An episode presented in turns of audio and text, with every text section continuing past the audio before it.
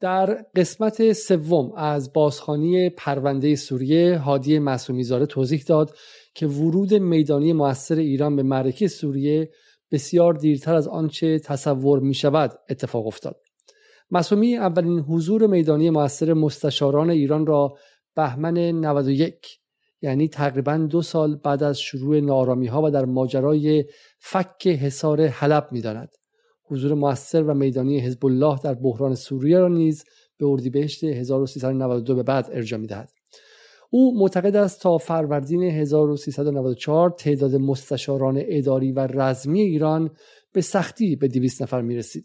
مسئولی معتقد است در ابتدای امر ورود نظامی به سوریه در داخل نظام ایران در همه سطوح حتی میان برخی فرماندهان عالی سپاه مخالفان جدی داشته است و برخی از اساس آن را درست نمی‌دانسته و برخی آن را درست اما بیفایده عنوان می‌کردند. در قسمت چهارم و پایانی پرونده سوریه با معصومی زاره برخی از موضوعات باقی مانده که از سوی مخاطبان جدال مورد پرسش واقع شده است را مورد بحث و بررسی قرار خواهیم داد. موضوعاتی مثل ماهیت بحران سوریه اینکه توطئه خارجی بوده یا قیام مردمی چرایی و ماهیت کشتارها در بحران سوریه و مواضع ایران در این خصوص روابط ایران و روسیه در سوریه حملات اسرائیل به سوریه و چرایی عدم پاسخ جدی به این حملات از تو ایران و سوری ها ماجرای تضاد دوگانه دیپلماسی و میدان و بالاخره آینده روابط ایران و سوریه. سلام. به جدال امشب دوشنبه 26 اردیبهشت خوش آمدید. خیلی ممنون که این هفته به رغم تعداد زیاد برنامه ها همچنان مخاطب ما هستید و برنامه ها رو دنبال می‌کنید. امشب پرونده مهمی رو در جدال خواهیم بست ولی این پایان کار ما با آقای مسئول زاره نیست و امیدوارم که در مسائل خیلی خیلی متعددی که مربوط به هیته شام عراق و لبنان و سوریه میشه باز هم از ایشون کمک بگیریم. ولی این پرونده هایی که ما به این شکل باز می‌کنیم و پرونده دیگری که پنجشنبه و جمعه با آقای یوسف عزیزی بسته خواهد شد و پرونده دیگری که از دیروز با آقای مسعود براتی باز کردیم معتقدیم که برای فهم عمیقتر از ماجرا لازم و ضروری است. قبل از شروع مثل همیشه لطفا برنامه رو لایک کنید و برای ما کامنت بگذارید. قبل از در طی برنامه و بعد از برنامه و مهمتر از همه اگر می‌توانید عضو patreon.com خط مایل جدال شید و مشترک ما شید که در پایین برنامه لینکش رو خواهید دید. این شما و این برنامه امشب دوشنبه 26 اردیبهشت.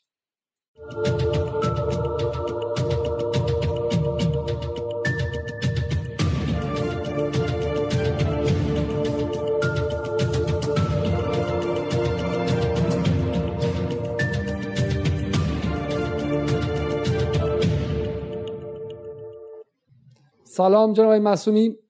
شبتون بخیر و خیلی خیلی ممنون که برای بار چهارم در کنار ما هستید و این پروندی که مثل یک ماراتون بود اجازه دادیم که ما و مخاطبانمون باش همراه شیم و اگرچه خیلی پیام های متعددی گرفتیم در این مدت از مخاطبانی که خیلی از شما تشکر می‌کردم و خیلی حالا سوال های فراوان هم بود. ما مدعی نیستیم که همه سوالات رو این برنامه می‌تونیم جواب بدم ما این برنامه رو خود من که نگاه می‌کردم دوباره حسرت میخوردم که چرا با این تاخیر چند ساله داریم در موردش روشنگری می‌کنیم و ای کاش این رو همون موقعی که شبهات در ابعاد بسیار وسیع به به شکلی اذهان ایرانیان و منطقه وارد می‌شد همون موقع پیگیری می‌کردیم. اگر می‌خواید سلام علیکی کنیم تا اینکه برنامه رو شروع کنیم. عرض سلام ادب دارم خدمت شما جمعه علیزاده و بینندگان عزیز. اما در نکته ای که فرمودید واقعیت این هستش که من خودم یه اعتقادی دارم. اونم این هستش که باید گذاشت حرف از دهان رسانه بیفته در شرایط در واقع حجمه رسانی یا حیاهوی رسانی معمولا اون حرفی که در بیطرفانه هست پخته هست معمولا به سختی شنیده میشه.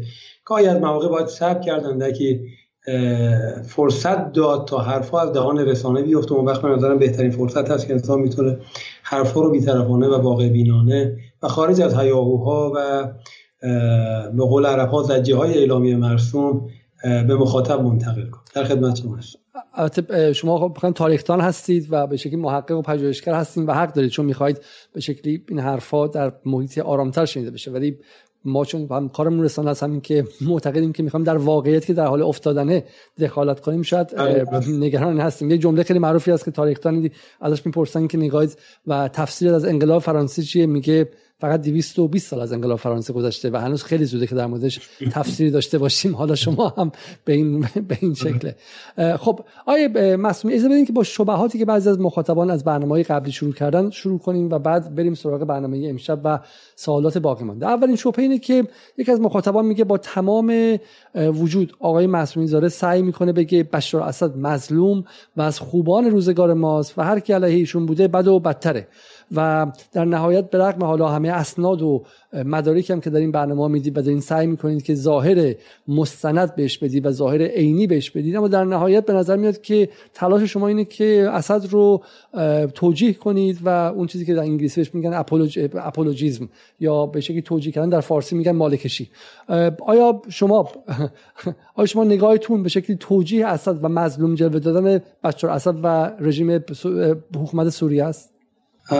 ببینید اولا تشکر می‌کنم دوست عزیزم من فکر می‌کنم ایشون احتمالا بخشی از برنامه رو دیدن. اگر دوستانی که با ما همراه بودن از جلسه اول تمام برنامه رو دیدن به نظرم چنین قضاوتی نمی‌کنم. حالا من نمی‌دونم چند نفر چنین نگاهی رو داشتن در یا چنین سوال یا شبهی رو مطرح کردن. اما به نظرم میاد اگر دوستان منصفانه به قضیه نگاه کنن نگاه من به نظام سوری از روز اول از جلسه اول کاملا روشن هستش این نظام رو در طبقه دیکتاتوری ها دسته بندی کردم در رده در واقع نظام های استبدادی و دیکتاتوری. اما سوالم این بود که کدام نظام دموکراتیک در این منطقه اساسا وجود داشته؟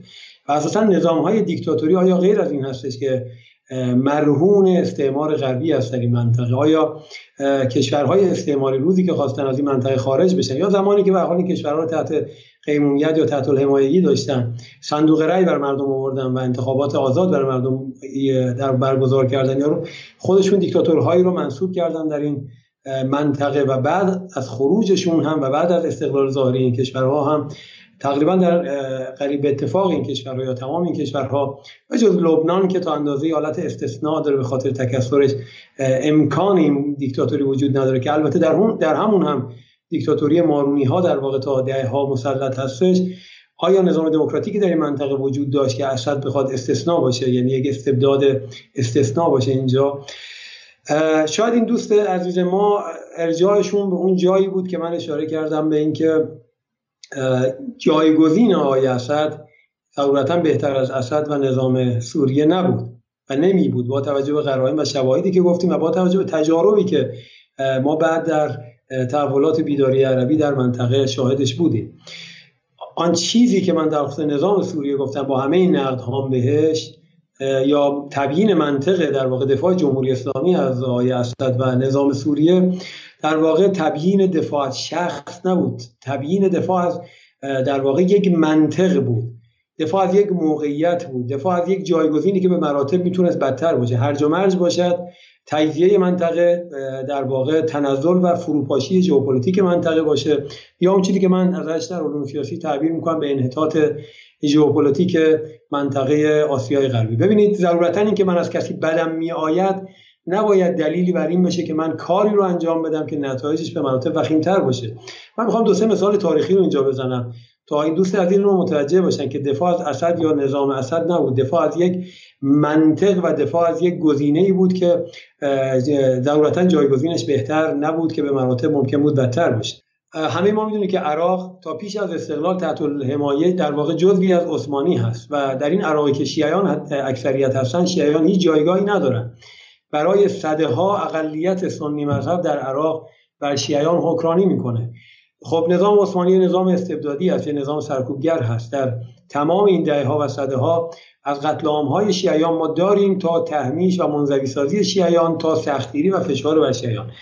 اما زمانی که پای استعمار غربی به میون میاد یعنی بریتانیا حمله می‌کنه به عراق تقریبا تمام علمای برجسته عراق تمام علمای برجسته عراق مراجع اصلی و بزرگ عراق مجتهدین برجسته عراقی یک پارچه پشت امپراتوری عثمانی که تا دیروز به اونها داشت ظلم می‌کرد سرکوبشون می‌کرد اعدام می‌کرد جنایت می‌کرد فشار میورد به اونها ایستادن. یا مثلا شما نمونهش رو ببینید تعبیر خادم الحرمین شریفین رو مراجع شیعه نجف برای در واقع شاه عثمانی به کار می‌برن.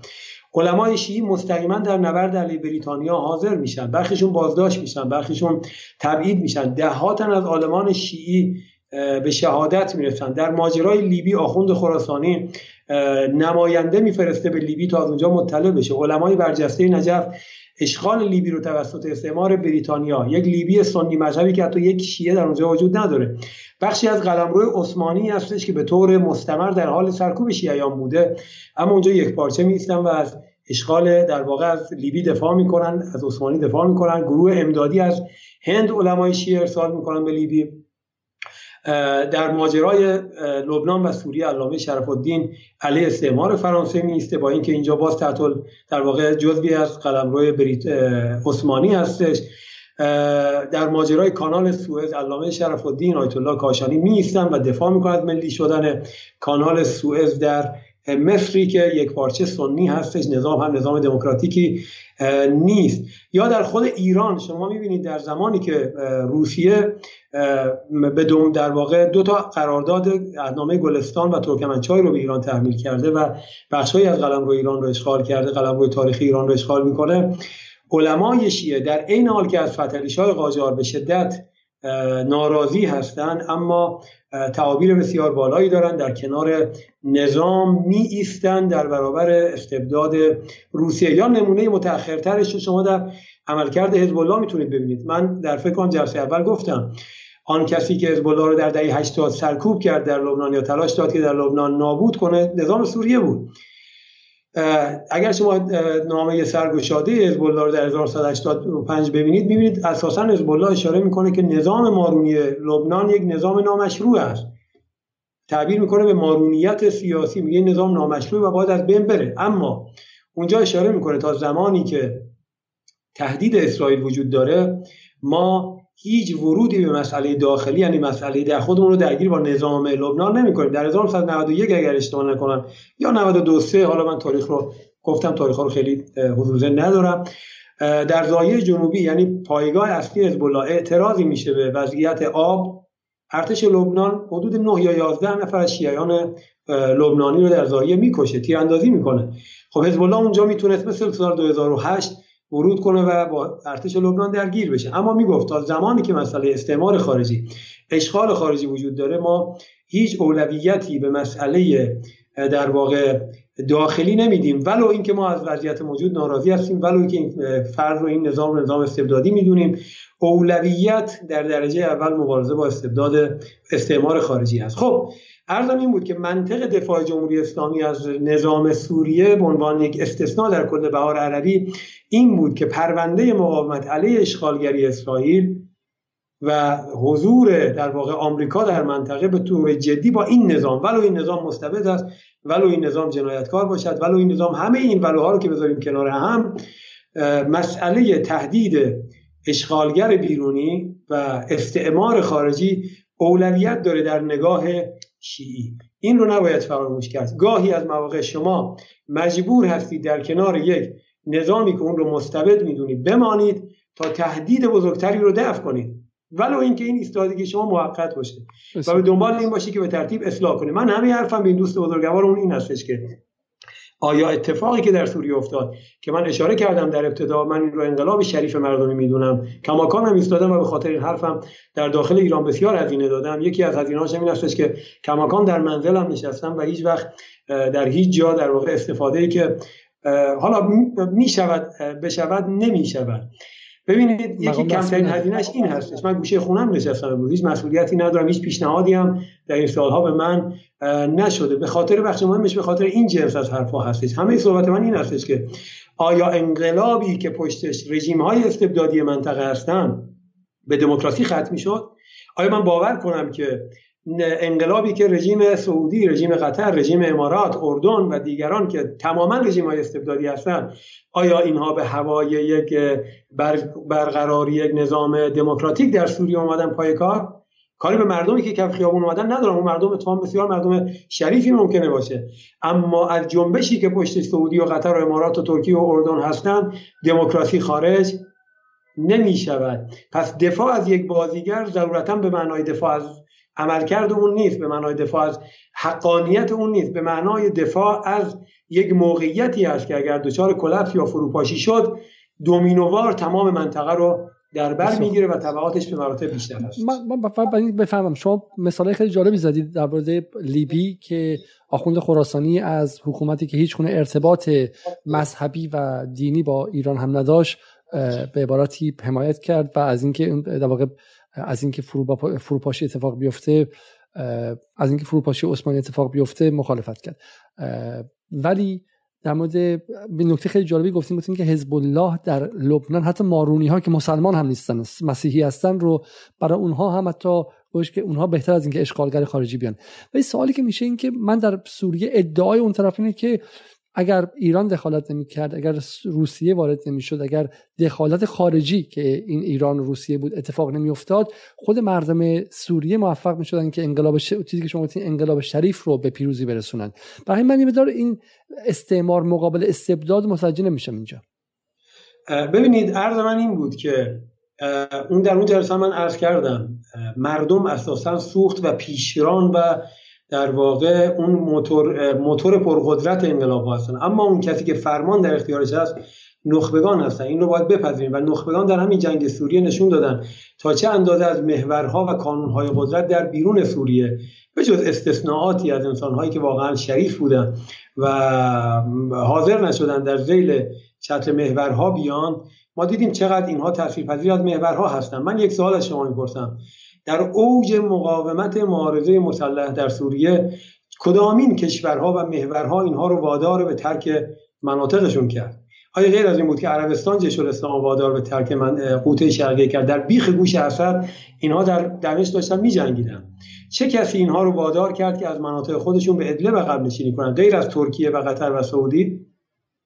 همه عرض من این هستش که آن چیزی که در نهایت یک انقلاب رو به سرانجام میرسونه و جهت میده در نهایت در سال نظم جدید سیاسی نخبگان هستند همه حرف من این بود که آیا در فردای سقوط اسد شما امضا می‌دهید که این سیستم همانطور که اسد چهل سال ولو به نفع مسائل خودش ولو اینکه با نگاه مسلحت جویانه و مادی در برابر اسرائیل ایستاد و خط امداد رو به جنبش های لبنانی و فلسطینی فراهم کرد آیا شما هم این کار رو انجام می‌دید؟ همون زمان در مذاکرات با ایرانی ها در مذاکرات مشترک بین ایرانی ها و ترک ها می‌گفتن که آقا این رو ما به بعد از انقلاب موکول می‌کنیم. تجربه بهار عربی به خوبی نشون داد که ایران در عدم اعتماد به این جریان ها به دلیل وابستگیشون به محورهای خارجی که اساسا یا روابط آشکار سیاسی و امنیتی با غرب و اسرائیل داشتن و یا روابط پشت پرده مثل بحرین، سعودی، امارات و غیره که حالا داره بعد از ده سال خیلی از پشت پرداش روشن میشه. ایران به نظر میاد نگاه بسیار صاحبی داشت که این انقلاب ولو اینکه توسط مردم پیروز می‌شد در نهایت توسط قانونهای قدرت مصادره می‌شد و اون کارکرد مقاومتیش کاملا سلب می‌شد.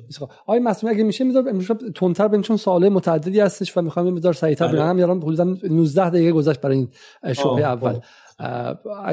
در خصوص ترور زهران علوش شما ادعا کردین که برای اولین بار دارین افشاگری می‌کنید در حالی که قبلا هم در رسایه عربی گفته شده بود که سعودی در ترور وی نقش داشته. حالا این بله. شبهه که به خود شما من فکر می‌کنم به برنامه اونقدر مربوط بشه میشه خیلی خیلی کوتاه اینو توضیح بدید. اجمال اجمال من دو چیز رو گفتم برای اولین بار. یکی مسئله اینه که این نامه رسمی سعودی ها حدودا دو سه هفته قبل از ترور آقای زهران علوش شاید حدود یک ماه الان با تاریخ رو چک کنم.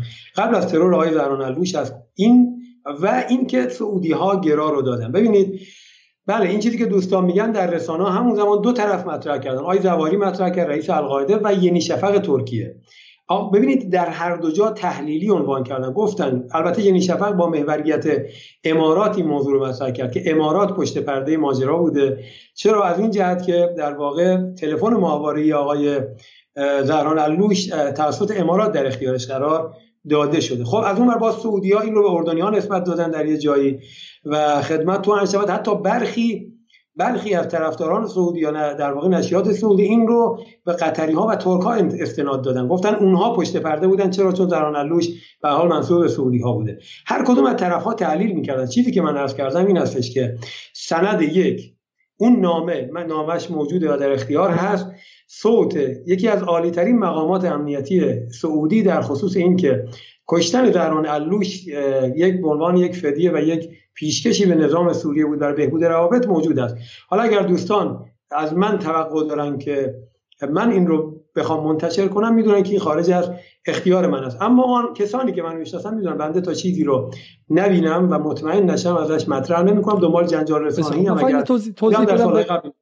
توضیح بدم به مخاطب چون حالا شما شاید راحت تر نباشه ببینید حالا در غرب هم این موضوع مصطلحی که بعضی از محققین یا بعضی از روزنامه‌نگاران تحقیقی به اسنادی دسترسی دارن که اون اسناد در سطح عمومی منتشر نمیشه و در واقع یک زمان هایلی هست. سالهایی هستش که مثلا کسی مثل رابرت فیسک سندی رو دیده و اون رو منتشر کرده و ما به اعتبار اون می‌دونیم. اما تا زمانی که خود دولت انگلیس یا دولت مثلا سوریه منتشر کنه شاید 5 10 سال طول بکشه. برای همین جنس کاری که آیه به شکلی آیه مسئولی دارن می‌کنن. از جنس همون کار به روزنامه کار تحقیقیه و ما این اعتماد رو می‌کنیم. بعد نگاه کنیم ببینیم که در سال گذشته ایشون آیا ازش سندی بوده که مثلا بعدا دروغ در بیاد نه و ما در جدال چنین چیزی ندیدیم. برای همین من فقط مخاطب توضیح بدم که این چیز عجیبی نیستش که یک روزنامه نگار تحقیقی لزوما به اینم ربطی نداره که مثلا به جمهوری اسلامی نزدیک باشه. ایشون ممکنه که اسنادی از مثلا مربوط به نظام عراق رو هم دیده باشه. نظام به شکلی حتی سعودی رو هم دیده باشه. در روزنامه نگاری تحقیقی چنین اتفاقی ممکنه. بریم سر شبهه سوم و بعد بحث شروع کنیم. در خصوص حضور ایران شما فرمودین که تا سال 94 این حضور جدی نبود و به بهمن 92 اولین حضور رو گفتی و از 94 بدش در حالی که تا قبل از 94 هم نقش اصلی رو در ممانعت از سقوط نظام سوریه ایران داشت و یک دوستان گفتن شما دقت نظر نداشتید.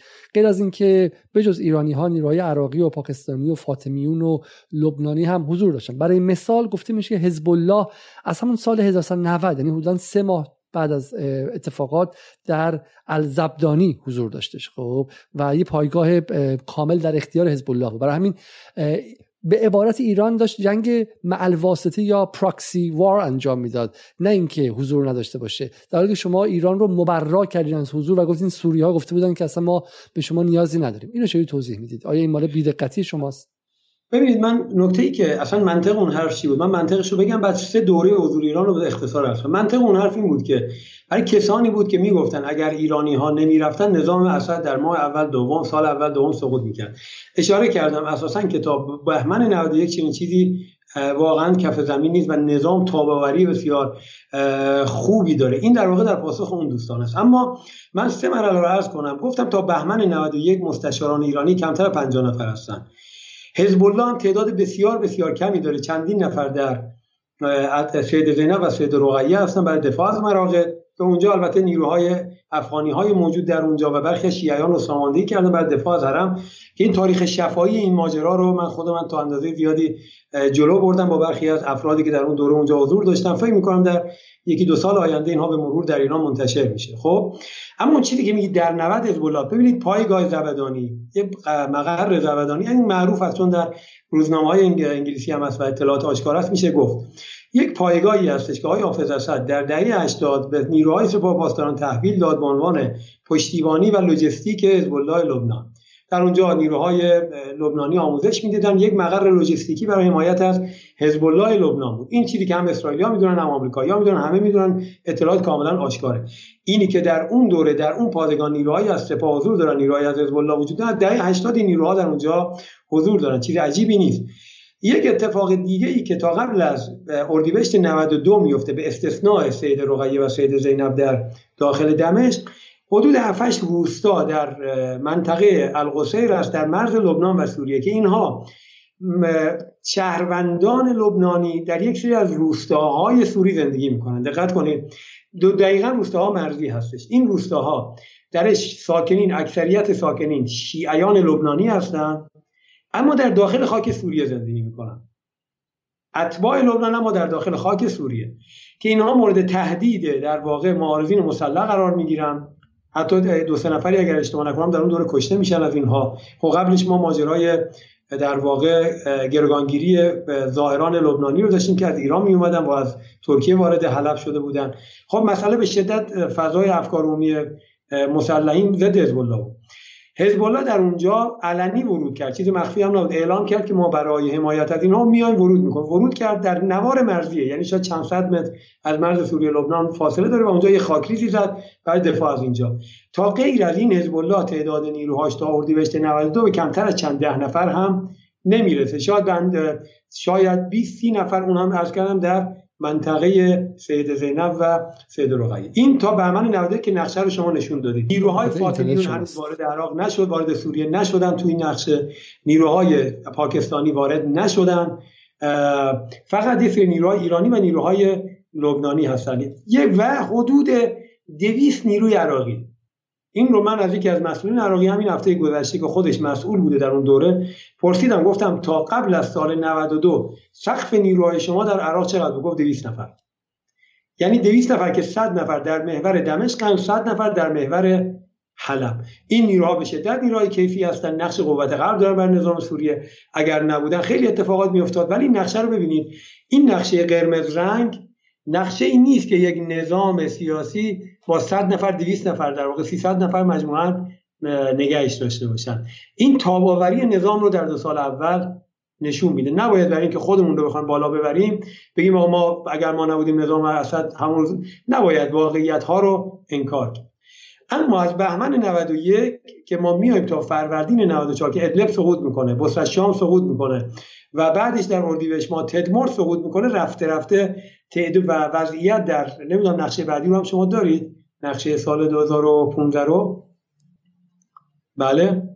ببینید این نقشه چقدر تفاوت کرده. خلال این دو سه سال خلال این در واقع میشه گفت دو ساله. یعنی از فرض کنید فروردین 92 تا فروردین 94 داعش بسیار گسترده شده در عراق. داعش چه رنگی در این نقشه؟ بله. در این نقشه داعش با چه رنگی هستش؟ این خاکستری همین بخش خاکستری رنگ و اون بخشی که سیاه نقاط اگه, اگه میشه برای مخاطبی که داره پادکست رو گوش می‌کنه ما نشون بدیم نقشه رو در واقع توضیح بدیم نقشه رو.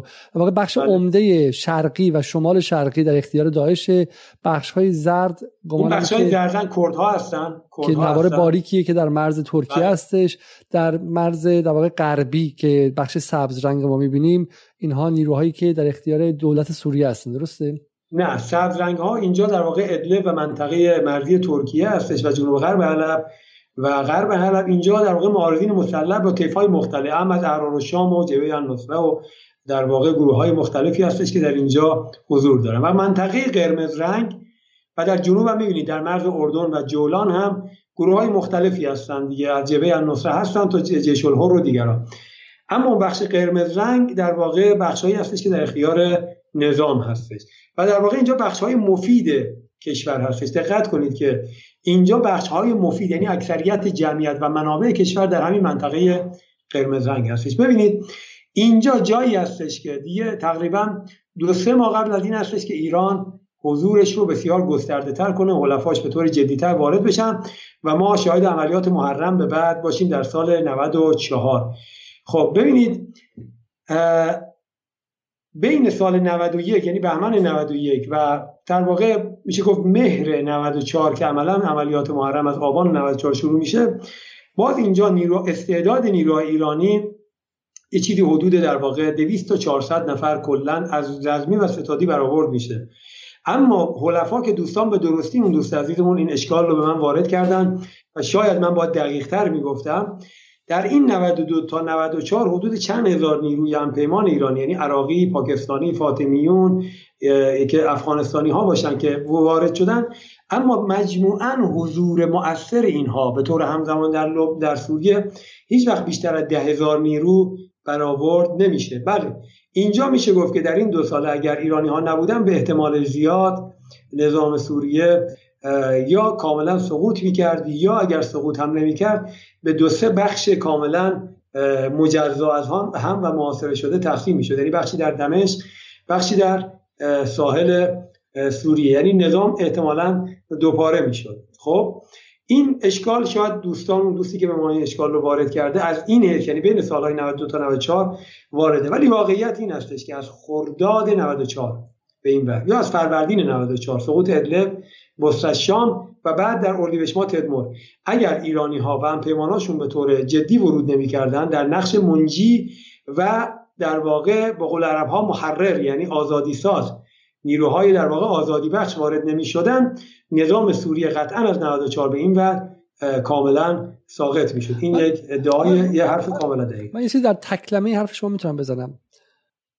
و فقط صدای شما رو میبندم. صدا قطع نیست برای اینکه صدا منعکس میشه. به نظر میاد که علت اینکه سخت باور می‌کنن چون ما در جمهوری اسلامی سری چیزایی هستش که خیلی با حرفی که در کل زده متفاوت نیستش. گفته که به عبارتی ما از سال 94 رفتیم شما هم دیدین از وقتی هم که رفتیم در واقع خیلی از این به شکلی دیدین که مدافعان حرم آوردیم رو اصلا نمی‌تونستیم مخفی کنیم. و چون در سال 92 بی بی سی این شبهه رو در ذهن مخاطبان کاشت که جنگ پنهان ایران در سوریه در جریانه و جمهوری اسلامی این رو پنهانکاری کرده روش و موفق شد که این پنهانکاری رو با پنهانکاری های گذشته مثلا پیوند بده. این بذر شبهه بود که یک اجازه داد که اصلا یک عینکی به چشم مخاطب بره که بعد همه اونها رو اصلا از اون زاویه ببینه. این ما همین که شما میگیم میگی خب سال 94 ایران با تعداد خیلی زیادی اومده. نشانش چیه؟ نشانش اینه که نقشی هم که ما ببینیم این که خب تعداد معارضین ده ها برابر شده. اتفاقا نسبت به سال 92 اسد در جای خیلی بدی نبوده. من باز می‌خوام اینو نشون بدم نقشه نقشه خیلی خوبی بودش. خب در سال 92 اسد در جای خیلی وحشتناک و سختی آنقدر نبوده. می‌تونست از کشور خودش از کشور خودش دفاع کنه. 90 در واقع 5 که در واقع 94 که نمی‌تونه دفاع کنه و اونجاست که به شکلی دست به دامان ایران هم میشه و اجازه میده. حالا یک نکته دیگه هم شما گفتید من می‌خوام اضافه کنم که اگر مخاطبان قسمت اول گفتگو با آقای معصومی رو روش دقت کنن و این مداقه کنن و بحث حرس قدیم و حرس جدید رو و بحث خانواده اسد و فرقش با حرس قدیم رو نگاه کنن. شاید بشه این رو گفت که اصلا حرس قدیم که از دل اون به شکلی جنگ سرد میاد به شوروی بوده اسلام ستیز اسلام ستیز و سکولار تا حد زیادی علاقه به اینکه جمهوری اسلامی سرباز وارد خاکش کنه نداشته اصلا. خب برای این خیلی قابل فهمه که چرا تا سال 92 در دعوت از جمهوری اسلامی پرهیز داشتن تردید داشتن. نگران بودن که جمهوری اسلامی از اونجا بعد بخواد به اسرائیل حمله کنه بعد با لبنان و غیره.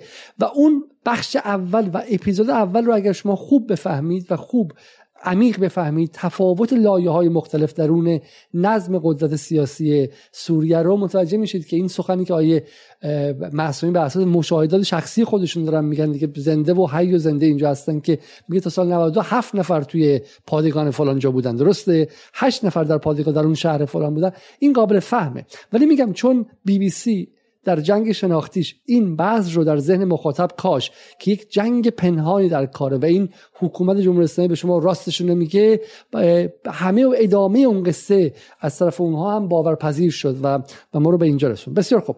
ما از این موضوع میگذریم و وارد بحث ها و سوالات محوری امشب میشیم. حاضر هستید شما؟ بله من در خدمتم. خب اولین سوالی که ما می‌خوایم امشب بهش بپردازیم در خصوص مناسبات ایران و روسیه در سوریه است. اگر میشه توضیح بدین در مورد این مناسبات کمی و اینکه چه شد؟ حالا این نقشه هم اینجا هستش. من می‌خوام بدم که واقعا این نقشه چقدر واقعی هست چقدر با به شکلی با اتفاقاتی که در اون سالها افتاد نسبت داره.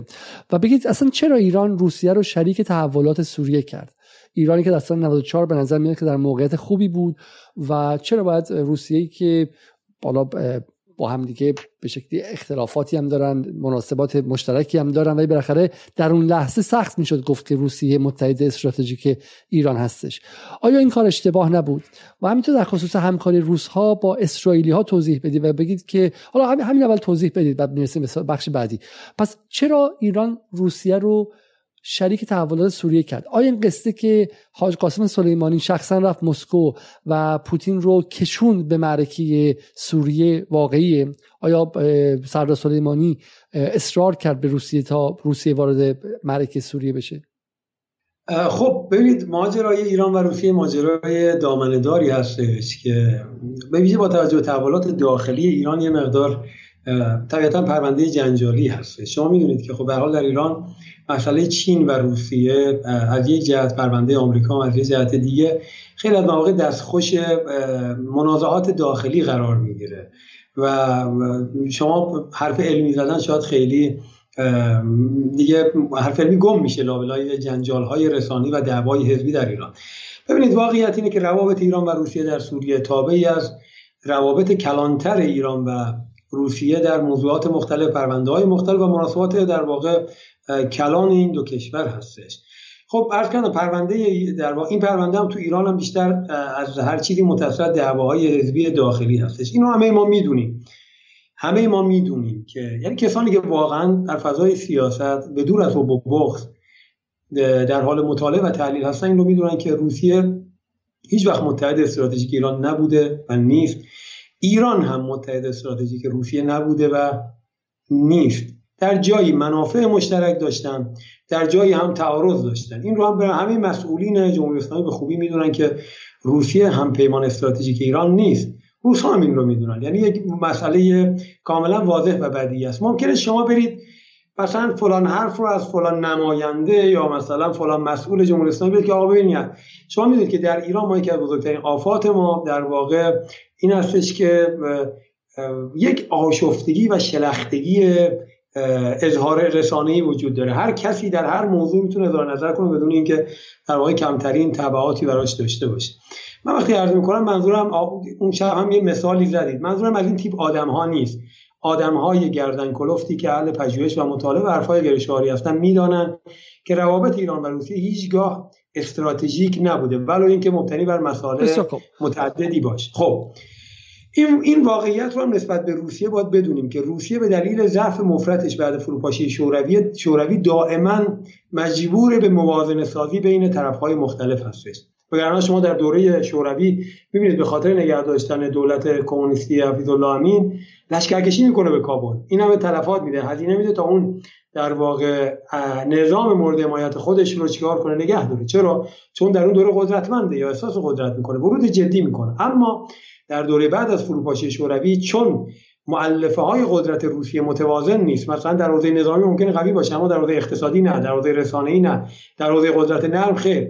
فلذا مجبور با بازیگران مختلف چیکار کنه بازی کنه موازنه سازی کنه. حالا ما در ایران به این میگیم پدرسوختگی. میگیم آقا روس ها خائنن پدرسوخته هستن. خیر. این ویژگی هر دولت ضعیفی هستش که در واقع به دنبال پیشین سازی منافعش هستش ممکنه ما هم در یه جای این کار رو مجبور باشیم انجام بدیم. کسی که در سیاست مدرن در سیاست رایج این موازنه سازی ها رایج همین امروز در عراق برخی جریان های دینی دارن با ما بازی می‌کنن با جمهوری اسلامی بازی می‌کنن. آیا این از به دست نه از ضعفشون هست چون نمی‌توانم یک موضع یک پارچه بگیرم و پای هزینه هاش بیستم مجبورم با همه طرف ها بازی کنن فلذا عرض من این است که ما با پرونده روسیه سعی کنیم احساسی برخورد نکنیم. متصل از فضای رسانه‌ای برخورد نکنیم. ما به روسها در جایی نیاز داریم روسها به ما در جایی نیاز دارن. اما ما متحد یکدیگر نیستیم تا چه برسد به متحد استراتژیک. در جایی مقابل هم قرار گرفتیم. در جایی در کنار هم بودیم. در همین ماجرای سوریه من قبل از اینکه ورود کنم به ماجرای که شما چرا ایران رو پای روسیه رو باز کرد به سوریه نکته رو عرض کنم. در جایی شده که ایرانی ها مقابل روس ها ایستادن. در پرونده سوریه؟ در, پرونده سوریه؟ بله بله در پرونده حلب در مسئله توافق بین ترک ها و روس ها بر بحث خروج مسلحین و خانواده‌هاشون از حلب که خب قرار بود یکی از بنودش این باشه که خانواده اهالی فوکفریا هم در همین پرونده خارج بشن زمانی که روسها و ترکا با هم بدون هماهنگی ایران بستن و خروج چون شد ایرانی ها رسما ایستادن مسیر رو بستن نیروی زمینی پیاده کردن و به روسها هم اختار کردن که تا و برگردوندن مسلحین و خانواده‌شون رو برگردوندن. گفتن تا زمانی که تکلیف فوق کفریا حل نشه ما به شما اجازه نمیدیم. توافق دو جانبه با ترک‌ها داشته باشیم این رو علنی هم مطرح شد. خود توضیح بدیم داستان چی بوده؟ در واقع جمهوری اسلامی با معارضین قرارداد بسته بود و می‌خواست به وعدش اخیر ترک ها و روس ها قرارداد بستن که بعد از نبرد حلب که مسلحین و خانواده‌شون از حلب خارج بشن. این قرارداد و این تفاهم بدون هماهنگی با ایران بود. و ایرانی ها شرط کرده بودند که این خروج مشروط به خروج اهالی فوق کفری ها هستش که در محاصره نیروهای جبهه النصره هستن در دو شهرک فوه و کفری ها. خب وقتی که اینها رفتن بستن و خروج آغاز شد ایرانی ها روی جاده مسیر رو بستن. یعنی نیروهای همپیمان ایران اومدن مسیر رو کامل بستن و به روسها اختار کردن که اگر تبادل اهالی ها همراه با این خروج نیروهای در واقع مسلحین نباشه از حلب اجازه این خروج رو نمیدیم. اینا رو بازداشت کردن روی در واقع جاده از خانواده‌هاشون جدا کردن اسلحه‌هاشون رو گرفتن و بعد بعد از چندین ساعت مذاکره اینها رو برگردوندن. در روز بعد که روزها کوتاه اومدن و به ترکا فشار آوردن ترکا مسلحین که خانواده شروع شد در واقع به خروج خانواده های اهالی فوکفریا که شیعه نشین هست دو تا شرک شیعه نشین هست ایرانی ها اجازه دادن مسلحین خارج بشه. یعنی ایرانی ها رو در رو ایستادن با روزها. حالا یک فکت دیگر هم من می‌خوام اینجا بگم که تو الان احتمالا نشنیدن دوستان. حالا باز احتمالا رو میارم چون یکی از دوستان گرن بعدم شبه نکنه که من در یه جایی این رو شنیدم. تیرمای خرداد یا تیرمای 97 بود که روسها اومدن در مرز شمالی و شرقی لبنان. شمالی و شرقی لبنان و سوریه اومدن چیکار کردن؟ ایسپازسی هایی رو برگزار برقرار کردن. خب طبیعتا هدف از این ایسپازسی ها کنترل ورود و خروج نیرو و تسلیحاتی بود که از سوریه به لبنان برای حزب الله ارسال میشه اونجا ایرانی ها به طور جدی آقای سردار سلیمانی ایستاد. به فرمانده وقتش در سوریه دستور داد. که به روسها اخطار کنید که ما این ایست بازرسی ها رو تحمل نمی کنیم یا جمعشون می‌کنیم یا ما خودمون این ایست بازرسی ها رو در منطقه جمع می‌کنیم. و تقریبا روز بعد از این اخطار بود که روسها ایست بازرسی هاشون از اون منطقه و کلا از مرزهای لبنان و سوریه برداشتن. اینجا رو ببینید دور تا دور مرز لبنان دیگه روسها حضور ندارن. اگرچه این نقشه دقیق نیست چون جایی که زده حضور روسها ایرانی هم حضور دارن. ولی ببینید در مرزهای لبنان و سوریه دیگه شما می‌بینید پرچم جمهوری اسلامی است نه پرچم روسها. خب این پرچم در واقع دقیق کامل دقیق طراحی شده. به جز درس کردم اون جایی که حوزه نفوذ روسها زده در اونجا ایرانی ها در تمام این حوزه ها هم حضور نظامی دارند خب اینجا خب این پس پس این بحث ببندید پس در دو مورد شما مثال زدین که در واقع ایران مقابل روسیه هم ایستاد و به ویژه بله. سردار سلیمانی خیلی خیلی محکم جلوشون ایستاد و به حالا اگرچه اینها رسانه ای نشده ولی مورد اول رسانه ای شد مورد دوم مورد اول رو قبلا یکی از کارشناسان برجسته ایرانی در تلویزیون مطرح کرد و خب حالا ما هم در جریانش خودمون بودیم. اما مورد دوم چه کسی مطرح کرد؟ اسمش می‌تونید بگید آیه دکتر اسداللهی در تلویزیون جمهوری اسلامی یه بار مطرح کردن چند سال پیش. اینو به صراحت. و خب ایشون تقریبا میشه گفت که از بهترین کارشناسان ایرانی هستن و استاد ما هستن در تحلیل مسائل سوریه و لبنان و شمال. من مورد دوم رو من نشیدم تا حالا کسی علنی مطرح کرده باشه. مورد سومی هم هست که اما به دلایلی من نمی‌تونم یعنی هزینه داره به هم گفتنش. اون رو ازش صرف نظر می‌کنم. خب شاید خیلی بیانش در ماجرای در به طور علنی بر من هزینه داره. این رو ازش عبور می‌کنم. نکته یه, یه سالی اصلا حالا باقی ایران و روسیه با هم دیگه به شما میگه که جاهایی بوده که با هم دیگه تضاد هم داشتن تضاد منافع هم داشتن. آیا بله. چیزی مثل کمیته مشترک یا به شکلی ستاد مشترک فرماندهی بین نیروهای ایران سوریه و روسیه وجود داشته اونجا؟ بله بله اتاق مشترک عملیات اونجا وجود داشته و کلا اونجا حالا عرض می‌کنم ساختار به چه شکل بوده؟ و آیا اینکه فرمانده از آن روس ها بوده ایرانی ها بوده سوری ها بوده اون رو کامل در صحبت می‌کنم. اما نکته که ببینید به هر حال روس ها مسائل خودشون رو دارن کما که ما مسائل خودمون رو داریم. تصمیماتی در اتاق عملیات های مشترک گرفته میشه در مشترکات. اما ضرورتا نیست که در جاهایی که یک طرف می‌خواد زورش رو طرف دیگه غالب کنه یا سهم بیشتری رو از اون کیک قدرت به دست بیاره بیان در اتاق عملیات با هم صحبت کنن. اقدامات عملیاتی روی زمین انجام میدن بعد به قول عربا میگن جست النفس یعنی تخمین می‌زنن میرن واکنش طرف مقابل چی هستش؟ اگر واکنش جدی نشون داد برگردن عقب. اگر واکنششون ندادن خودشون رو در اون موضع جدید چیکار کنند اینا رایجه در فضای سیاست. اما در این پرونده که شما گفتید ایران روسها رو وارد سوریه کرد. اینجا به نظر من صدای من رو کلا نداشتید. درسته؟ بله بله. اصلا کلا از اول بعد بگید بله. ببینید من این رو یه مقدار این ذهنیت رو بریم برگردیم ببینیم آیا ذهنیت درست هست یا خیر. ببینید اساسا روزها از 1956 در لبنان حضور دارن در سوریه اسخا حضور نظامی مستشاری دارن. زیر ساخت ها و تجهیزات نظامی سوریه اساسا روسپایی است یعنی مال بلوک شرق و شوروی است و روسیه مستشاران روسی به طور دائم در شوروی سابق و بعد در روس آموزش دیدن. از 1971 پایگاه دریایی ترتوس در اختیار روس است معاهده دوستی و همکاری بین شوروی و روسیه در در سوریه در 1980 بسته شده. در خلال بحران یعنی در, خلال شما اگر همین الان در جنوب سوریه برید بسیاری از پایگاه های پدافند هوایی پایگاه زیرزمینی که در دل کوه ساخته شده توسط شوروی ها و روس ها ایجاد شده. تانک ها هواپیماها جنگنده ها تسلیحات اساسا ارتش سوریه ارتشش به طور کامل یک ارتش در واقع میشه گفت متکی به تجهیزات شوروی هستش. خب پس روس ها قبل از ما در سوریه حضور داشتن. چند دقیقه قبل از پیروزی یعنی 20 سال 21 سال قبل از 23 4 سال قبل از پیروزی انقلاب اونجا حضور داشتن.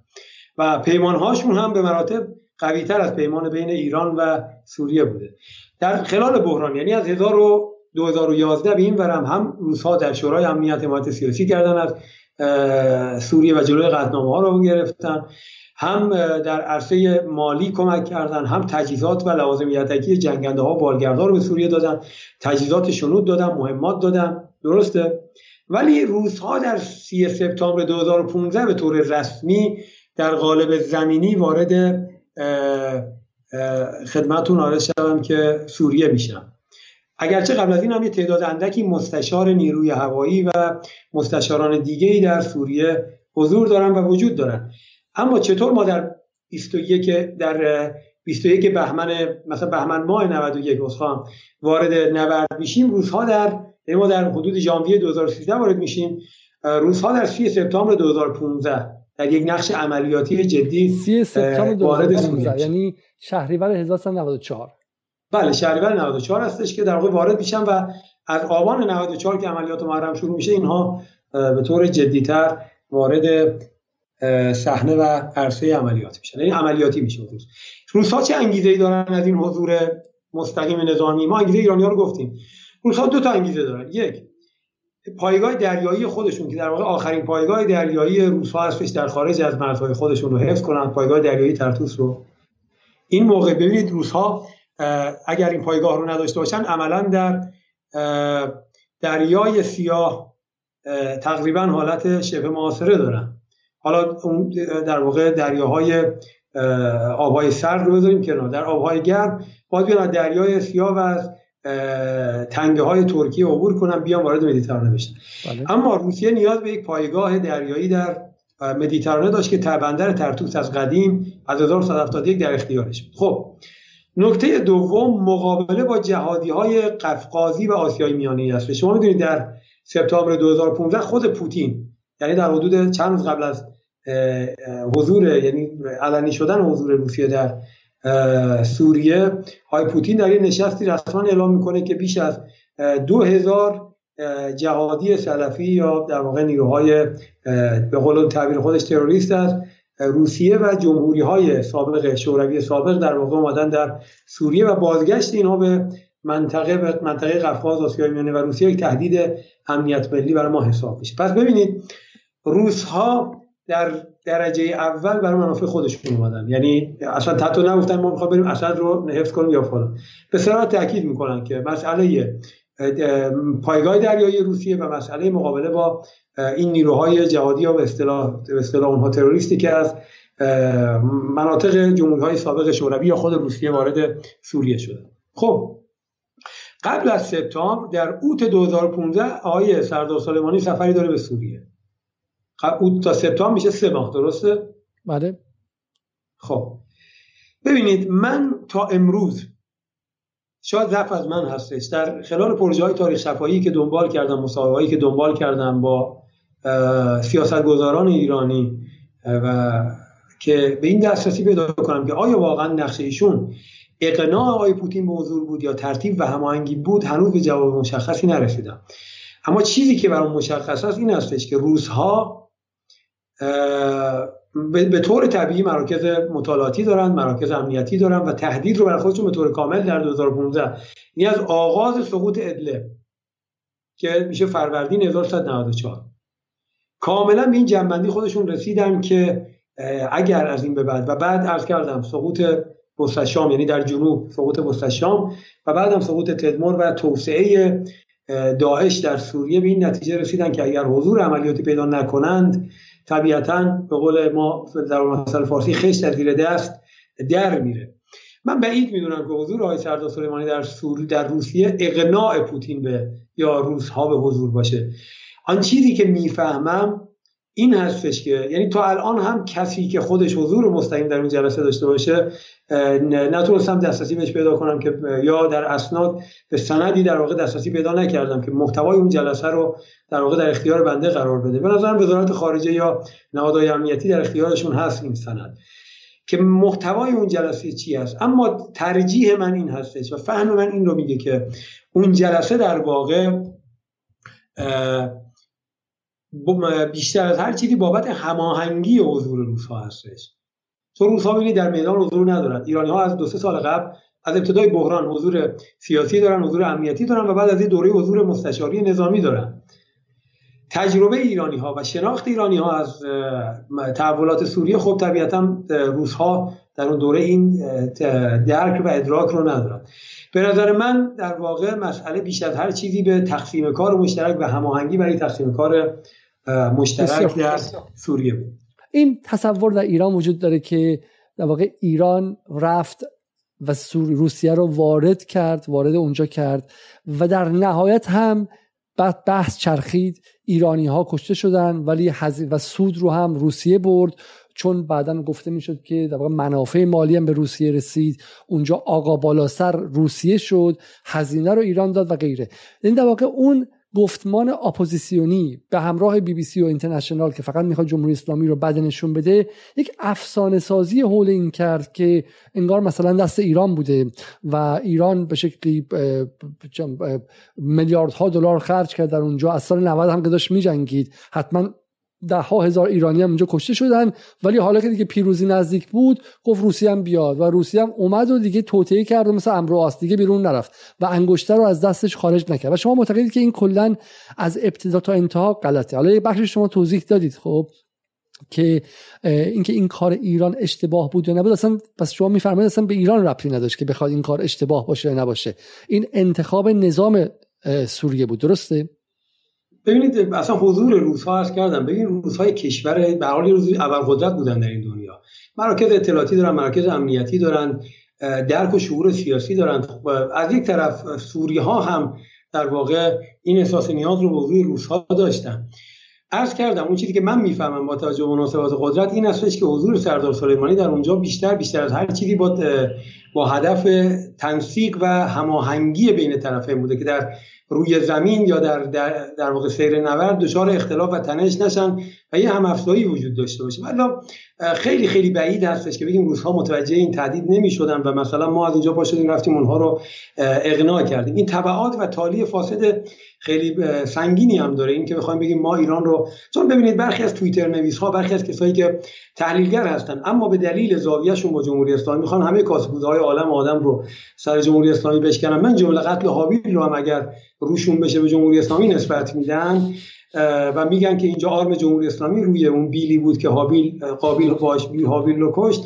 واقعا اگر روشون بشه اینطوری تحلیل می‌کنم از همون زمان شروع کردن که آقا روزی خواهید فهمید که چه اشتباه بزرگی کردید. آقا روزها رو پاشون وارد کردید. آقا روزها خودشون می‌فهمن دارن چیکار می‌کنن. نظام سوریه خودش در واقع درخواست داشته واسه این ماجرا. پس یک در واقع درخواستی از سوی نظام سوریه هستش. یک منافعی برای خود روزها وجود داره. ایرانی ها هم رفتن اینجا هماهنگی می‌کنن که حضورشون یک حضور هماهنگ باشه. خب حالا در روزی که آقای سردار سلیمانی داره میره سوریه. پس این رو نیام بگن آقا ایرانی ها پای روس ها رو وارد کردن به سوری ها به سوریه. روزی که روس ها وارد سوریه می‌خوان بشن آیت الله خامنه ای و آقای سردار سلیمانی و فرماندهان سوریه یه جمله کلیدی داره. این جمله جمله بسیار کلیدی هستش. میگه که شما روس ها باید نیروی هوایی شما در سوریه باشن. نکند شما نیروی زمینی روس ها در سوریه بشید خب این چیزی بود که من در همون زمان از برخی از مسئولین ایرانی شنیدم. یعنی در سال 94 من این رو از برخی از مسئولین ایرانی شنیدم که رهبری این تاکید رو به سردار سلیمانی و نیروهای نظامی ایران داشته که شما باید نیرو هوایی روسیه رو در خدمت خودتون بگیرید و نه اینکه شما تبدیل به نیرو زمینی روس بشید. یعنی نظام اولویت ها باید از آن شما باشه. بریم ببینیم آیا این واقعا واقعا اتفاق افتاده یا نه. من باز می‌خوام بر اساس سیر عملیات ها و فکت ها ببینید اتاق عملیات مشترکی شکل گرفته. در اون اتاق عملیات تحریری عملیات ها مشترک اتفاق میفته ایرانی ها به قرینه به قرینه حضورشون در نقاط مختلف دو تا اولویت اصلی تا اولویت اصلی دارن در کل سوریه. اول دمشق هست. دوم حلب هست به عنوان مرکز اقتصادی. دمشق به عنوان مرکز سیاسی. و سوم منطقه شرقی سوریه منطقه مرزهای عراق و سوریه هستش. ببینیم آیا روزها سیر و حضورشون و همراهیشون با ایرانی ها و مرسوز همین اولویت ها بوده یا خیر؟ می‌خوام ببینیم که آیا ایرانی ها پیاده نظام روس ها شدن یا روس ها همراهی کردن با طرحهای عملیاتی سوریه. واقع عملیات ها کاملا نشون میده که روس ها کاملا در درون اون طرح عملیاتی که ایرانی از قبل از حضور روس ها داشتن نقش آفرینی کردن. یعنی ابتدا از حلب شروع شد عملیات محرب چندین ماه روزها کاملا در اینجا حضور پیدا کردم بعد در دمشق عملیات انجام میشه. خب در همای شبه سقوطی اتفاق میفته که ایرانی ها به سرعت حضور پیدا می‌کنن روزها میان به کمک ایرانی ها و بعد به سمت منطقه شرق یعنی از فروردین 96 اردیبهشت 96 که دیگه ما عملا به سمت شرق حرکت می‌کنیم روزها کاملا میان و در اینجا در واقع حضور پیدا می‌کنن. دو تا استثناء.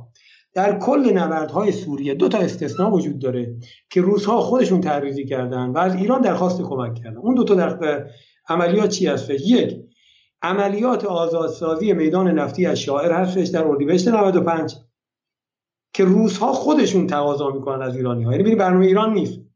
ایران می‌خواد که ببینید ایران نفت دوست نیست. برخلاف روزها که برایشون سیطره بر میادین نفتی بسیار اهمیت داشت برای ایرانی ها خیلی مهم نبود. لذا روزها دو جا دو تا طرح عملیاتی داشتن. یکی اینکه حقل نفتی شاعر رو میدان نفتی شاعر رو تصرف کنن. اینجا از ایرانی ها درخواست کمک می‌کنن. اونجا یه بحثی بین ایرانی ها میشه که آیا ما بریم کمک کنیم یا نه. در جنبندی این هستش که حالا که روزها در این در واقع یک سال و در واقع در این چند ماهه یعنی از مهر 94 تا اردیبهشت 95 حدود 8 ماه. در همه جا همراهی کردن با ما و در راستای طراحی عملیاتی ما حضور هوایی پیدا کردن و پوشش هوایی دادن خوب نیست که ما اینجا پاسخ اونها رو در واقع ندیم. یک گردان از نیروهای فاطمیون به کمک نیروهای روس میان در اینجا. که عملیات هم عملا موفقیت آمیز نیست. اتفاق دوم در مهر 96 هستش. در دیر و زور که روس‌ها می‌خوان خودشون رو از در واقع فرات عبور کنن به شرق فرات برسونن. برای میدان نفتی العمر که الان در اختیار کردها و آمریکایی‌ها هستش. خب که اینجا هم به اصرار نیروهای روس در واقع یک تیپ از نیروهای فاطمیون در اختیارشون قرار داده میشه به کمکشون میره. این سقف کمک ایرانی ها به روس ها هست در جاهایی که در واقع روس ها خارج از سر عملیاتی ایران می‌خواستن حضور داشته باشن. در همه جا ایران تعریضی کرده نیروی هوایی روسیه اومده به کمک. اگر دوستانی مثلا در عملیات ادلب ایرانی ها تصمیم گرفتن حضور نداشته باشن بعد از آزادسازی در واقع اتوبان امفور اتوبان حما و حلب ایرانیان دیگه اعلان کردن ما در ادامه در حاضر نخواهیم بود در عملیات. نیروهای سوریه تحت امر ما اگر بخوان می‌تونیم در اختیار بذاریم. اما نیروهای ایرانی حاضر حاضر نخواهند شد. جز در یک اتفاق بسیار کوچیکی که به حال یکی از فرماندهان ایرانی حاضر شد و در اون اتفاق به شهادت رسید یک یگانه بسیار کوچیکی روی یک خلایی ایرانی ها در عملیات ادلب شروع شرکت نکردن خود سوری ها و روس ها با هم رفتن عملیات کردن. عملیات در واقع اسفند 98 به این سمت. یعنی ایرانی ها عملا به روس ها و به سوریا اعلام کردن که ادلب اولویت عملیاتی ما نیست. فلذا هیچ کدوم از نیروهای تحت الامر حاضر به شرکت در عملیات نخواهم بود. خب جناب آقای معصومی عزیز در خصوص همکاری روزها با اسرائیلیا توضیح بدید و بگین که چگونگی ورود روسیه و با چه چرا اصلا به شکلی چگونگی ورود روسیه در این باره و با چه تفاهم و تاکتیکی روزها وارد شدن؟ چون بخیر روزها و اسرائیلیا با هم رابطه نزدیک و تنگاتنگی داشتن درسته؟ بله. ورود روزها چه توافقی قبلش شده بود با اسرائیل؟ آیا با همدیگه تنظیم کرده بودن یا اینکه نه؟ این یه بخشیش مستلزم اینه که ما سیاست اسرائیل رو نسبت به پرونده سوریه واقع بینانه ببینیم. فکر می‌کنم توی یکی از سوالاتی که حالا به من ارسال کرده بودن و شما هم در ابتدای برنامه فرمودین و جز محورهای در واقع توافق بود در بحث امشب اونجا در واقع در خصوصش میشه یه مدار صحبت کرد و فهمید که اساسا اسرائیلی ها از جون سوریه چی می‌خواستن و استراتژیشون چی بود. ولی مسئله این بود به طور اجمالش این هستش که اسرائیلی ها خب با حضور روسا در سوریه مشکل جدی نداشتن. از جهتی اگر این حضور منجر به تهدید یعنی محدودسازی نفوذ ایران می‌شد ازش هم استقبال می‌کردن. چرا؟ چون اساسا اسرائیلی ها در پرونده سوریه درسته زدن نظام سوریه رو می‌خواستن اما یا تضعیف نظام سوریه رو می‌خواستن به شکل کنترل شده اما بالا آمدن یک نظام اسلامگرا رو هم در سوریه بر خودشون تهدید می‌دونستن. فلذا بر اساس همون استراتژی تاریخی اسرائیلیا در منطقه یعنی هرج و مرج غیر کنترل شده.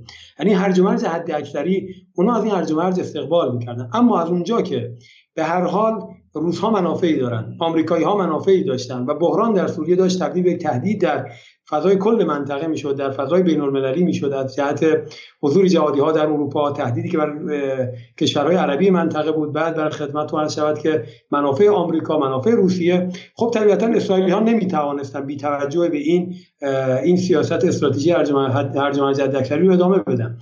از اینجا به بعد تغییری که اتفاق میفته این هستش که خب روس ها اگر ورود کنن منجر به نظام سوریه که عملا تضعیف شده. نظامی هستش که زیرساختاش به طور کامل از دست داده و عملا از عرصه مقاومتی به در باور اسرائیل ها خارج شده. حالا روس ها بیاین و نفوذ ایران رو در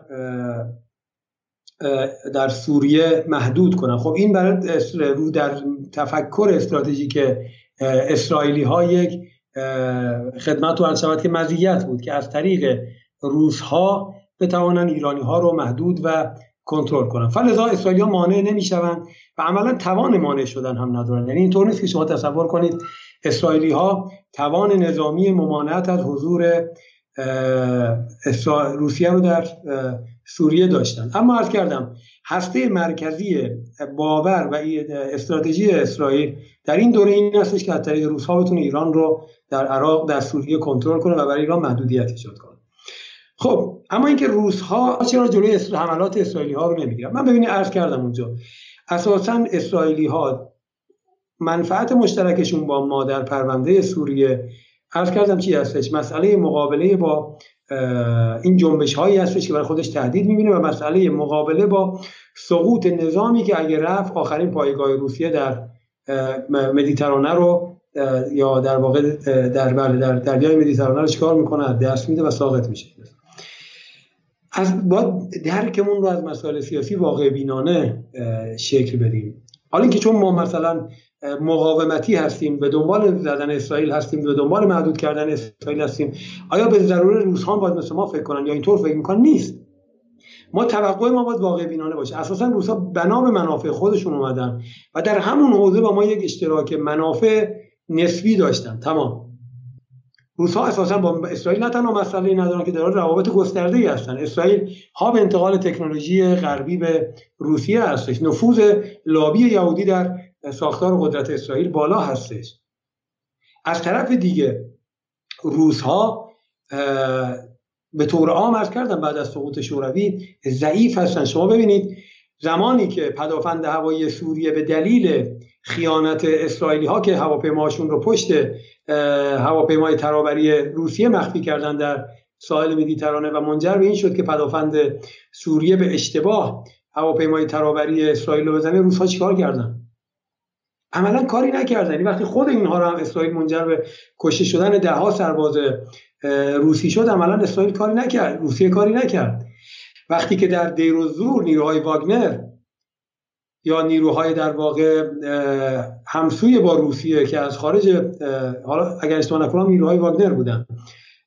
از از رود در واقع فرات عبور می‌کنن و به ساحل شرقی فرات میرن. شما می‌بینید که جنگنده های آمریکایی بمباران شدید می‌کنن نزدیک به 200 تلفات میده اما روسی ها تقریبا واکنش چندانی رو نشون نمیدن. اساسا به نظر میاد روزها احساس می‌کنن که در این پرونده خیلی توان این که مقابل حملات اسرائیلی ها بیستن رو ندارن یا به هر دلیلی در حوزه منافعشون نیست. عرض کردم در اون پرونده هم واکنش جدی زمانی که نیز سربازای خودش هم کشته شد نشون نداد. ولی ببینید کاری که این اگه میشه باز این, این خیلی نکته مهمیه. به من اگر اگر میشه این رو برای ما باز کنید. چون تو ایران این موضوع خبری نشد و خود روس هم خبری نکردن آمدانه. روس خبری شد؟ خیلی خبری شد خیلی خبری و علنی در واقع این منتشر شد در همون دوره در خدمتتون. آرز که در اخبار عمومی خیلی چیز شد و روس ها البته اقاب شدیدی کردن خیلی تند صحبت کردن.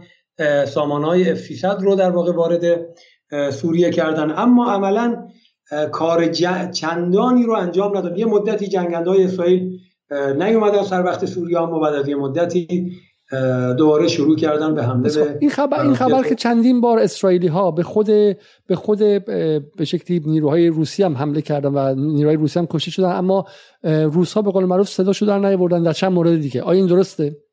من نشیدم که به غیر از ماجرای هواپیما نه تا الان نشینیدم که اسرائیل ها به نیروهای روسی حمله کرده باشن و روس ها تلفات داده باشن. این رو بنده نشیدم. بسیار خوب. ولی حالا پس آره. بسیار پس شما معتقدین که واقعا روس ها این نبوده که جا خالی بدن و مثلا خوشحال باشن که حالا داره اسرائیل مثلا به ایران می‌زنه تا اینکه ایران از اونجا بیرون کنه. این در واقع تصویر تصویر غیر واقعیه. نکته که می‌خوام بگم این روس ها می‌دونن که در روی زمین جایگزینی برای ایران ندارن و هم پیمانان ایران. ببین به هر حال روس ها اگر بخوان نظام سوریه رو نجات بدن و نگه دارن کماکان نیاز به نیروی زمینی دارن که این نیروی زمینی حل جنگ باشه. شما نیروی زمینی روس ها رو در اوکراین دیدید.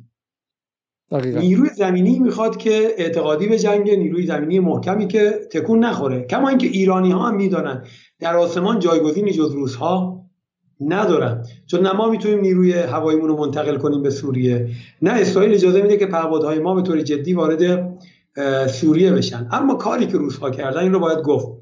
حالا نمی‌دونم آیا قبل از من هم کسی دیگری گفته یا نه؟ بذارید امشب که من که دو تا مورد گفتم این رو هم بگم. حالا اگر فردا اومدن سر وقت ما دیگه خدا نگهدارتون. ببینید واقعیت اینه که در سوریه همه می‌دانند. روس ها قبل از هر حمله چند دقیقه قبل از هر حمله اسرائیل ایرانی ها اطلاع میدن حتی در مورد تیفور در, در پایگاه تیفور که اولین موردی بوده که یعنی روس اسرائیلی ها سه مورد به ایرانی ها تلفات وارد کردن در سوریه.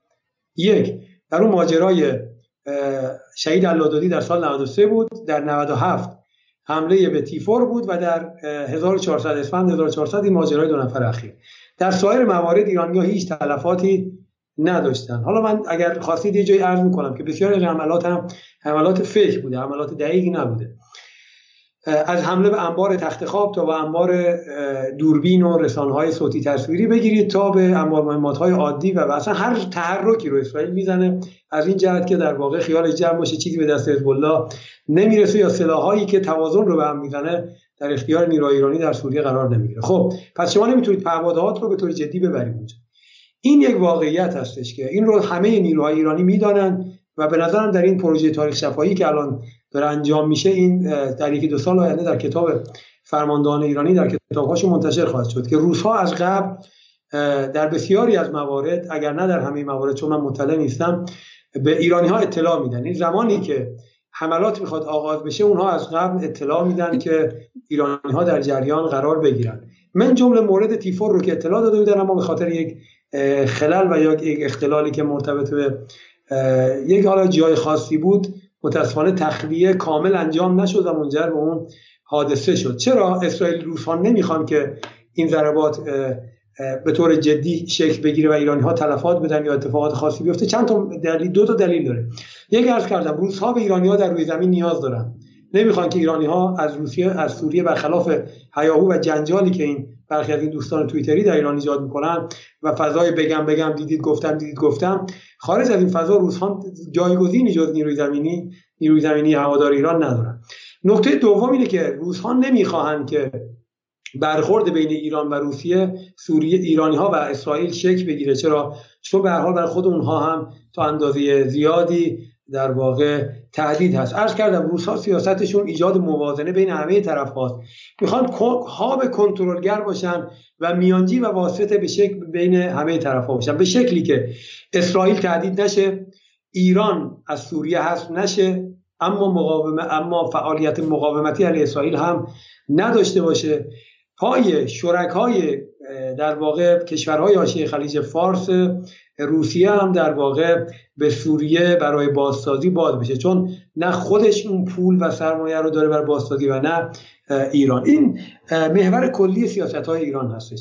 پس نه سیاست روسیه در سوریه نه آنقدر خبیسانه است که برخی در فضای مجازی میگن و نه آنقدر در واقع برادرانه است که برخی بیان از آقای پوتین به ابو علی پوتین یا در واقع به عنوان یک متحد استراتژیک ذکر باید واقع بینانه با این مسئله برخورد کرد. به نظر میاد که گفته شما که حالا روزها خبیس هستن یا خبیس نیستن هم یه مقدار حالا از این نگاه عام به شکلی منصفانه تره ولی باز هم با واقعیت روی زمین آنقدر خانه نیستش. اتفاقی که هفته گذشته افتاد و ایران اینترنشنال از میان همه رسانه ها منتشر کرد بر اساس منابع اسرائیلی این بود که روزها در پس از خروج از سوریه تمامی پایگاهاشون رو در اختیار ایران گذاشتن. و این نشون میده که نه فقط امکان بالقوه اتحاد استراتژیک بین ایران و, و روسیه وجود داره بلکه هماهنگی نظامی هم بین ایران و روسیه خیلی فراتر از آن بوده که ما در این مدت شنیدیم. نگاه شما به این خبر چیست؟ یعنی با توجه به اتفاقی که هفته پیش افتاد چگونه برمیگردید و به شکلی بحث حضور روسیه رو بررسی می‌کنید؟ اون جمله قبلی شما که فرمودید که روسیه می‌داند که بدون نیروی نظام زمینی ایران نمی‌تواند به شکلی در سوریه حضور داشته باشه و ایران هم می‌دونه که بدون حضور هوایی نمی... هوایی روسیه نمی‌تونه. این خیلی تعادل به شکلی منصفانه تریه تا این حرف دومی که زدید. ببینید حالا نسبت به این اتفاقی که اخیرا در سوریه افتاده من خیلی به روز نیستم حقیقتش. چرا؟ چون اطلاعات من بیشتر از هر چیز هم از طریق همین رسانه هاست. نمی‌دانم آیا آن چیزی که در سوریه اتفاق افتاده یک اولا که سوری سوری روس ها که اساسا از سوریه خارج نمیشن ممکنه مثل خروج آمریکایی‌ها از عراق یک تغییر آرایش باشه. یعنی بخشی از نیروی زمینی خودشون رو تخلیه کنن به دلیل استقرار در اوکراین. اما باز هم ببینید روس‌ها هیچگاه آنقدر نیروی زمینی گسترده‌ای در سوریه نداشتن که بخواد معادلات رو در اوکراین تغییر بده. فرض برای من اساسا این محل سوال هستش که آیا واقعا آن چیزی که در سوریه اتفاق افتاده یک واقعیت هست یا یک پروپاگاندا هستش یا چیزی بین این دو هستش؟ من حقیقتش چون عادت دارم عادت بدی هست. عادت دارم که به رسانه ها خیلی اعتماد نکنم و سعی کنم اطلاعاتم رو به طور میدانی کسب کنم و به حال منابعی که در سطح منطقه دارم هنوز نسبت به جنبندی نرسیدم که در سوریه چه اتفاقی افتاده. اما اینی که امکان اتحاد استراتژیک بین روسیه و ایران هست خب بین هر کشوری چنین اتحادی وجود داره. و من این رو نفی کردم که اتفاقا برخلاف آن چیزی که گفته میشه ببینید این برای من جز فوش خوردن چیزی نداره امروز در فضای رسانه ایران. در فضایی که همه می‌خوان فوش بدن روابط ایران و روسیه به مراتب در سوریه در پرونده سوریه. جای دیگر من نه اطلاع دارم نه خیلی بلدم. بسیار بسیار صمیمیتر و دوستان تا اینجای کار. دوستانه تر از آن چیزی است که در فضای رسانه‌ای فارسی داره گفته میشه. من چندین بار در پروژه های تاریخ شفاهیم که در کتاب هایی که دارم می نویسم برای بحث سوریه و تاریخ سوریه با برخی از افرادی که در همین اتاقهای مشترک با روزها فعالیت داشتن صحبت کردم از دعواها گفتم با روزها از ناراحتی هایی که فیما بین انجام شده در برخی از عملیات ها اما کلیت فضا از دیدونها ایجابی بوده.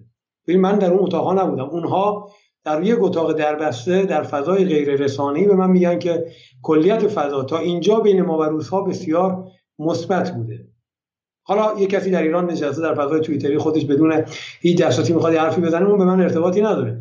اما چیزی که افراد ایرانی حاضر در سوریه دارن نقل می‌کنن در پروژه تاریخ شفاهی این هستش که روابط به مراتب دوستانه تر از اون چیزی هستش که گفته می‌شده. اما عرض کردم ما باید منطق حضور روزها رو در سوریه بفهمیم. منافع کلان روسیه رو اگه بفهمیم نه از یک سری تنش ها برافروخته میشیم و در واقع تصور می‌کنیم که همه چیز در سوریه از دست رفت و روزها اومدن جایگزین ایران شدن و نه اینقدر از یک اتحاد مثلا روی یک سری مسائل مشترک آنقدر مشغوف میشیم که واقعیت ها و تضادها و اختلافات در واقع نسبی خود بین خودمون و روزها رو متوجه نشیم. یعنی عرض این چی سیاست رو باید کاملا واقعی بریم سراغ سوال بعدی. و و بحث مهم نقش اسرائیل در جنگ سوریه. شما نقش اسرائیل در جنگ سوریه رو چطور ارزیابی می‌کنید و حالا در اون سالهایی که به شکلی ایران روی زمین مشغول جنگ بود اسرائیل چه می‌کرد؟ اخباری میشنیدیم که اسرائیلی ها دارن داعشی ها رو در بیمارستان ها مداوا می‌کنن. بسیاری می‌گفتن که برنده اصلی به شکلی معرکه سوریه در نهایت اسرائیلی ها بودن که ده سال تونستن منطقه رو گرفتار خودش کنن و کاری کنن که مسلمان مسلمان رو بکشه و منطقه, منطقه از اسرائیل به شکلی من منحرف شه.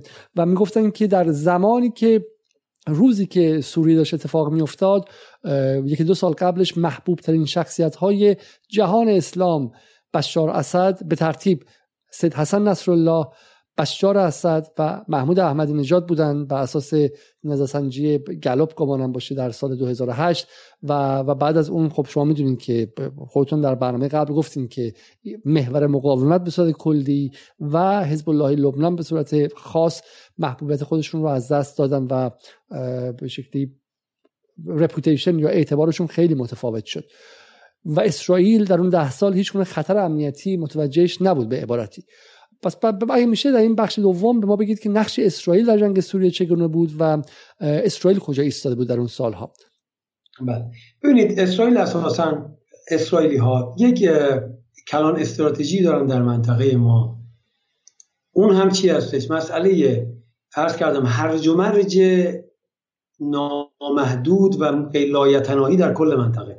یک جنگ فرسایشی برای همه طرفها در حوزه سیاسی امنیتی اقتصادی زیست به شکلی که هیچ کدوم از طرفین امکان پیروزی بر دیگری رو نداشته باشه. یعنی اسرائیل میگه در این شما منطقه در جنگ بسوزد تا امنیت من حفظ بشه. چرا؟ چون خودش اساسا نه عمق استراتژیک داره یک علاقه جمعیتی بسیار محدوده. اگر تکنولوژی رو اگر شما تکنولوژی رو از سوریه از اسرائیل بگیرید اساسا اسرائیل در مقابل کشورهای منطقه به سرعت شکست خواهد. شکست خواهد خورد. تکنولوژی و حمایت در واقع کشورهای غربی که البته خب اون حمایت بیشتر از هر چیزی خودش در شکل تکنولوژی و حمایت فناورانه نشون میده.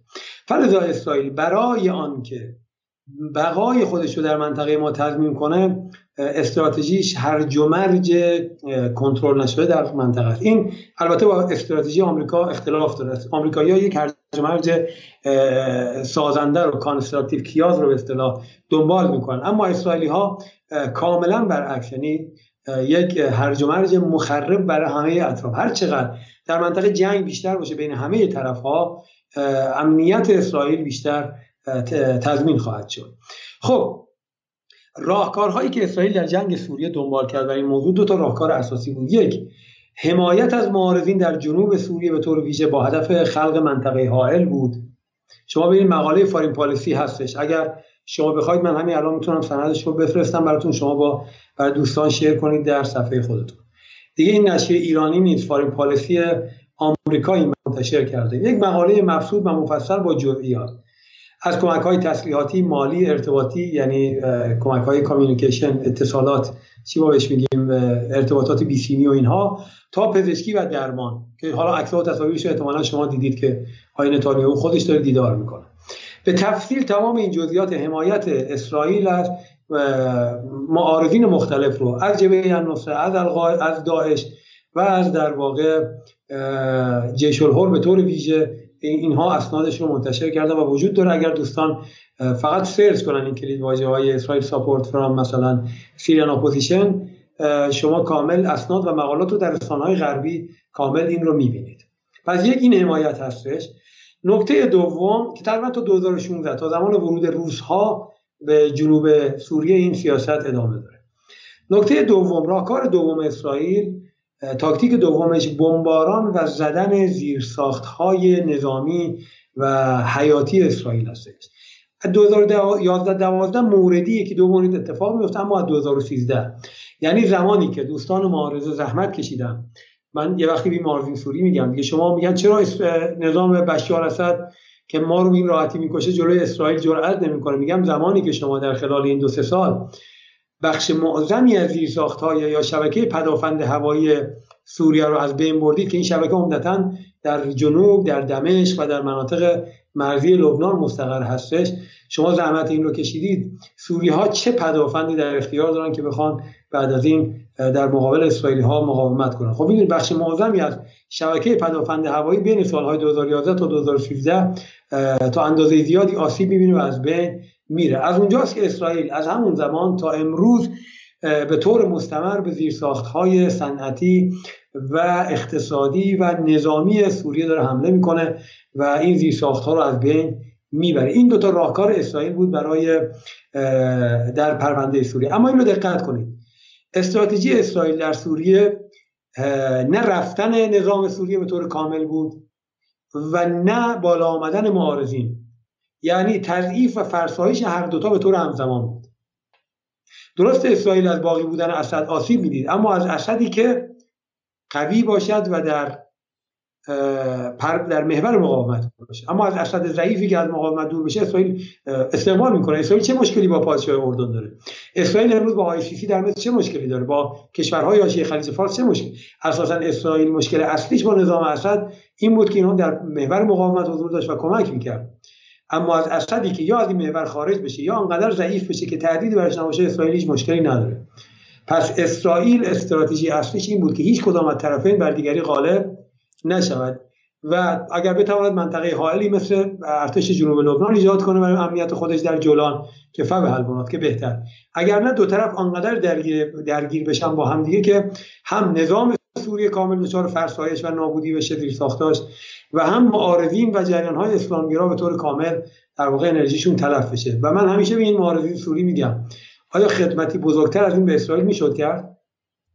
که نظامی که با همه مشکلاتش تا امروز با قدرت ایستاده بود و اسرائیل ها جرأت هیچ حمله ای نداشتن به استثنای جو حمله 2007 که خب به حال اون احتمالا یه اقدام مخفیانه بود که می‌دونستن خود سوری ها به خاطر اون اقدام مخفیانه شون در حوزه هسته‌ای واکنشی نشون نمیدن. هیچ وقت جرأت حمله مستقیم به نیروهای سوری رو در دو دهه گذشته نداشت. اما شما کاری کردید که الان آسمان سوریه به طور کامل در اختیار اسرائیل هاست و هر زمانی که اراده می‌کنن می‌تونن به زیرساخت های سوریه حمله کنن و به طور کامل تقریبا یا شبه کامل زیرساخت ها رو از بین برده بسیار خوب. این سوال رو از اون سمت میشه مطرح کرد. یعنی حالا شما تو این ویژه شما با نیروهای سنی منطقه در ارتباط و گفتگوی دائم هستید. وقتی بهشون میگید اونها نمیگن که این حرف در شما هم صادقه شما اگر نیامده بودید و به که اسد هم اگر. حالا این باز برمیگردیم به بحث قبلی. یعنی واقع این بحث مرغ و تخم مرغ چون اونها توپ زمین شما میندازن میگن اگر ایران به شکلی در اونجا این کارو نکرده بود و غیره الان اسرائیل قوی نشده بود. حالا تو گفتگوهایی که می‌کنید از این حرف شما قانع میشن؟ اسرائیل که آقای علیزاده قوی بود اینو باید باور کنیم اینو بپذیریم با همه مشکل ما شاید در تمام این کره خاکی اگر بگردید کسی به اندازه من در خونش دشمنی و خصومت با اسرائیل نباشه. حالا ادعاست دیگه. ادعا که خلاصه هزینه کنترلی نداره به اصطلاح. همیشه من به دوستان میگم اگر روزی همه با اسرائیل همه این مردم این دنیا با اسرائیل من من اون روز با اسرائیل سرسازش ندارم. اما واقعیت این هستش که اسرائیل قوی هستش. مدرن ترین فناوری ها توسط کشورهای قوی در اختیارش قرار داده بود. اتفاقی که افتاد سوریه ضعیف شد اسرائیل قوی نشد. سوریه به طوری ضعیف شد که اسرائیل جرأت کرد حملاتش رو آغاز کنه. بله من به اونها میگم حرف شما درست است ولی مشروط به این که ما مصر باشیم و با لجاجت خودمون بر تبل خصومت و دشمنی می‌زدیم خب ایران که عرض کردم در جلسه قبل خدمت تو گفتم جلسات متعدد پیشنهاد برای مصالحه برای یک دولت مشترک با حفظ هویت مقاومت و اصلاحات مدنی. همه پیشنهادات رو داد. این شما بودید که زیر بار این نمی‌رفتید و قبول نمی‌کردید. شما نبودید که چنین پیشنهادی دادید. ایران بود که چنین پیشنهادی داد. بسیار عالی. حالا من باز یک زنگ تفریح دیگه بگم اینجا برای شما تا اینکه استراحت شما بکنید یک کامنتی هست. من این کامنت کامنت برتر امشب باید بگیم. ببینید اینکه امشب خیلی شاید پر استرسی شد. و این کامنت میگه که 500 نفر هستین. حتی الان 717 نفر هستین. و میگه فقط 100 نفر لایک کردن که از 299 نفر لایک کردن. خب اگه خوشتون نمیاد به روش اون خانمی که در تلویزیون شبکه افق گمانم بود گفت جمع کنید برید. و من گمان می‌کنم که اتفاقا حرف بدی نیستش. حالا از شوخی گذشته متاسفانه در هفته های گذشته به نظر من که... لایک نکردم هنوز. اگه شامل من میشه من به نظر نه چون در هفته های گذشته ما جاهایی که خیلی به خط‌های قرمز به کشورهای غربی نزدیک میشیم. از جمله بحث سر تحریم و غیره اینها report میشیم مرتب. وقتی report میشیم یک دفعه یک افتی در تعداد بیننده انجام شده و داریم گزارش میشیم و تنها راه مقابله باش اینه که دوستان برنامه رو لایک کنن و این تنها راهی که اجازه میده بقیه بقیه بتونه اصلا بهشون به دسترسشون برسه. وگرنه خیلی ها از من پرسیدن که آیا چرا این دو هفته گذشته برنامه نداشتیم؟ من گفتم که ما پرکارترین هفتهمون رو داریم و براشون notification نیومده بهشون اطلاع داده نشده و روی timeline شون نیومده. برای همین خیلی خیلی سریع و واضح. اگر دوست دارین که برنامه ادامه دار بشه و توان ما هم به شکلی خسته نشیم و مستهلک نشیم این حمایت حداقل از ما بخونید خب آقای معصومی بریم سر سوال بعدی. سوال سختیه و سوال قبل از اینکه آیه علیزاده بریم من اولین بار یه برنامه که خودم درش حضور داشتم و لایک کردم از این بار که دستور داد و تهدیدی که دوستمون کرد. خلاصه من لایک خودم الان لایکش می‌کنم خودم لایک نکنم آره. خودم هم از اینجا میرم دیگه آره. جمع کنیم بریم. آقای معصومی سوال بعدی که در واقع ذیل این مطلب میشه اگه میشه خلاصه بگین خیلی سوال بازیه چه واسه یک برنامه کامل بذاریم جنگ سوریه چگونه رابطه ایران و حماس رو تغییر داد؟ سوال خیلی سخت و پیچیده یه نمیشه خیلی گذرا ازش عبور کرد. خیلی سخته. اجمالا من موضع من اینجا یه چیزی بین موضع رسمی ایران و موضع حماس هست. به خود حماسی ها هم بارها گفتم. به مقامات ایران هم هر جا که دستم رسیده امکان دیدنشون رو داشتم این رو گفتم. هم باید حماس رو فهمید هم باید ایران رو فهمید و هم نظام سوریه رو. ببینید حماس در یک موضع بسیار بسیار بدی قرار گرفت. از یک طرف حماس رو ببینید یک جریان اسلامگرای سنی هستش یک جریان دینگرای سنی هستش و از یک طرف یک جریان مقاومت هستش. از یک طرف نگاه می‌کنیم این توده که در خیابان هست اکثریت مطلق سنی هستند و متدینین سنی هستند اینو آقای علیزاده گوشه ذهنتون داشته باشید. این که دوستان مکرر اشاره می‌کنن که خب معارضین متکثر در سوریه متکثر بودن از من خودم هم گفتم از لیبرال راست تا لیبرال چپ تا اسلامگرا اما واقعیت این هستش که شارع یعنی خیابان در اختیار جریان های اسلامی بود و در اختیار جریان های دینی بود. این یک واقعیت در سوریه بود. یعنی شما اگر همه رهبران لیبرال سوریه رو جمع می‌کردی توان این که مثلا 5000 نفر در خیابان وارد کنن نداشتن. این یک واقعیت هستش. خب از یک طرف نگاه می‌کنه می‌بینه که مسلمانان سنی مذهب عمدتا جوهره و چارچوب اصلی تظاهرات رو تشکیل میدن. از یک طرف نظام یک نظام علوی حالا شیعی که نمیشه گفت علوی متمایل به تشیع است و یک مه و منصوب به یه محوری هستش که ستون فقرات شیعی است. غیر از ایران, ایران و حزب الله در واقع در رأس این در واقع جریان مقاومت هستند که موثر و فعال هستند و اگر این دو و نظام سوریه علوی نباشن اساسا جریان های فلسطینی بقاشون سالم اتفاق موضوع میشه.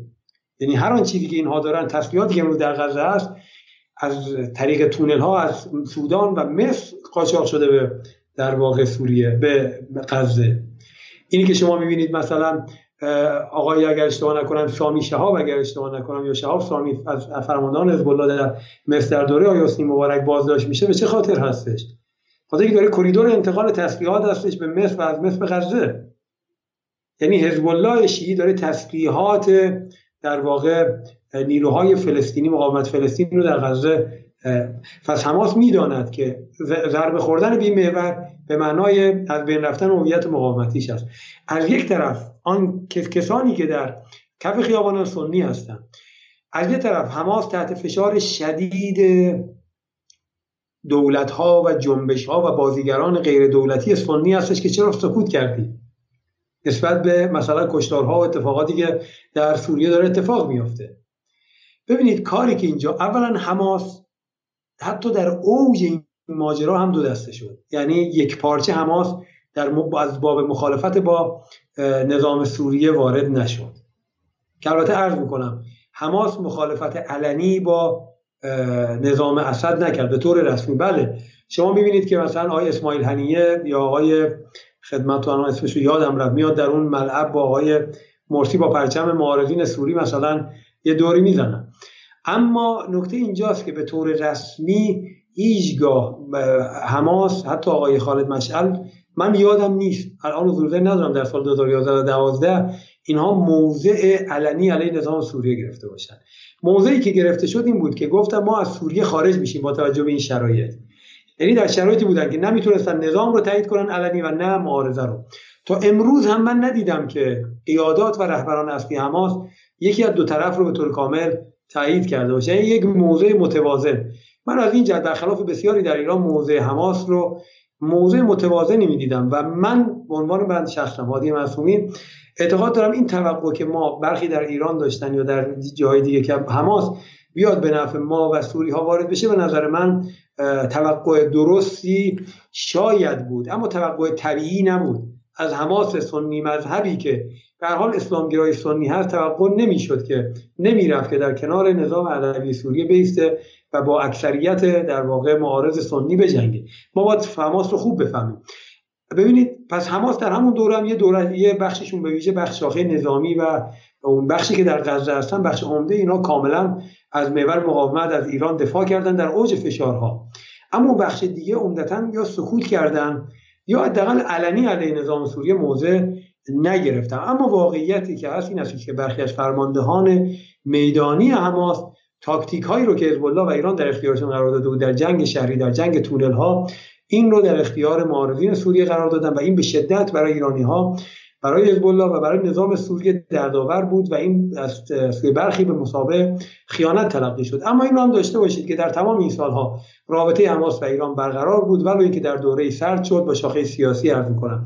با شاخه نظامی حماس که در تمام این سالها حتی در سالهای از 2011 تا امروز هیچ گاه روابط ایران با شاخه نظامی هم دچار کمترین تنشی نشد.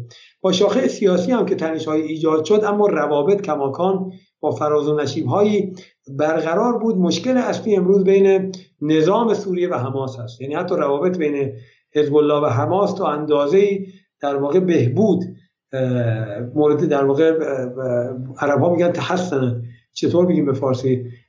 مورد بهبود قرار گرفت یا متاسفانه از صبح تا شب عربی کار می‌کنیم فارسی رو فراموش کردم به شکلی ترمیم شد ترمیم شد. به ترمیم شده آره. ولی مشکل اصلی کماکان بین سوریه و حماس وجود داره مشکل برقرار نظام سوریه. توقع جدی داشت که حماس بعد از دهها خدمت نظام سوریه.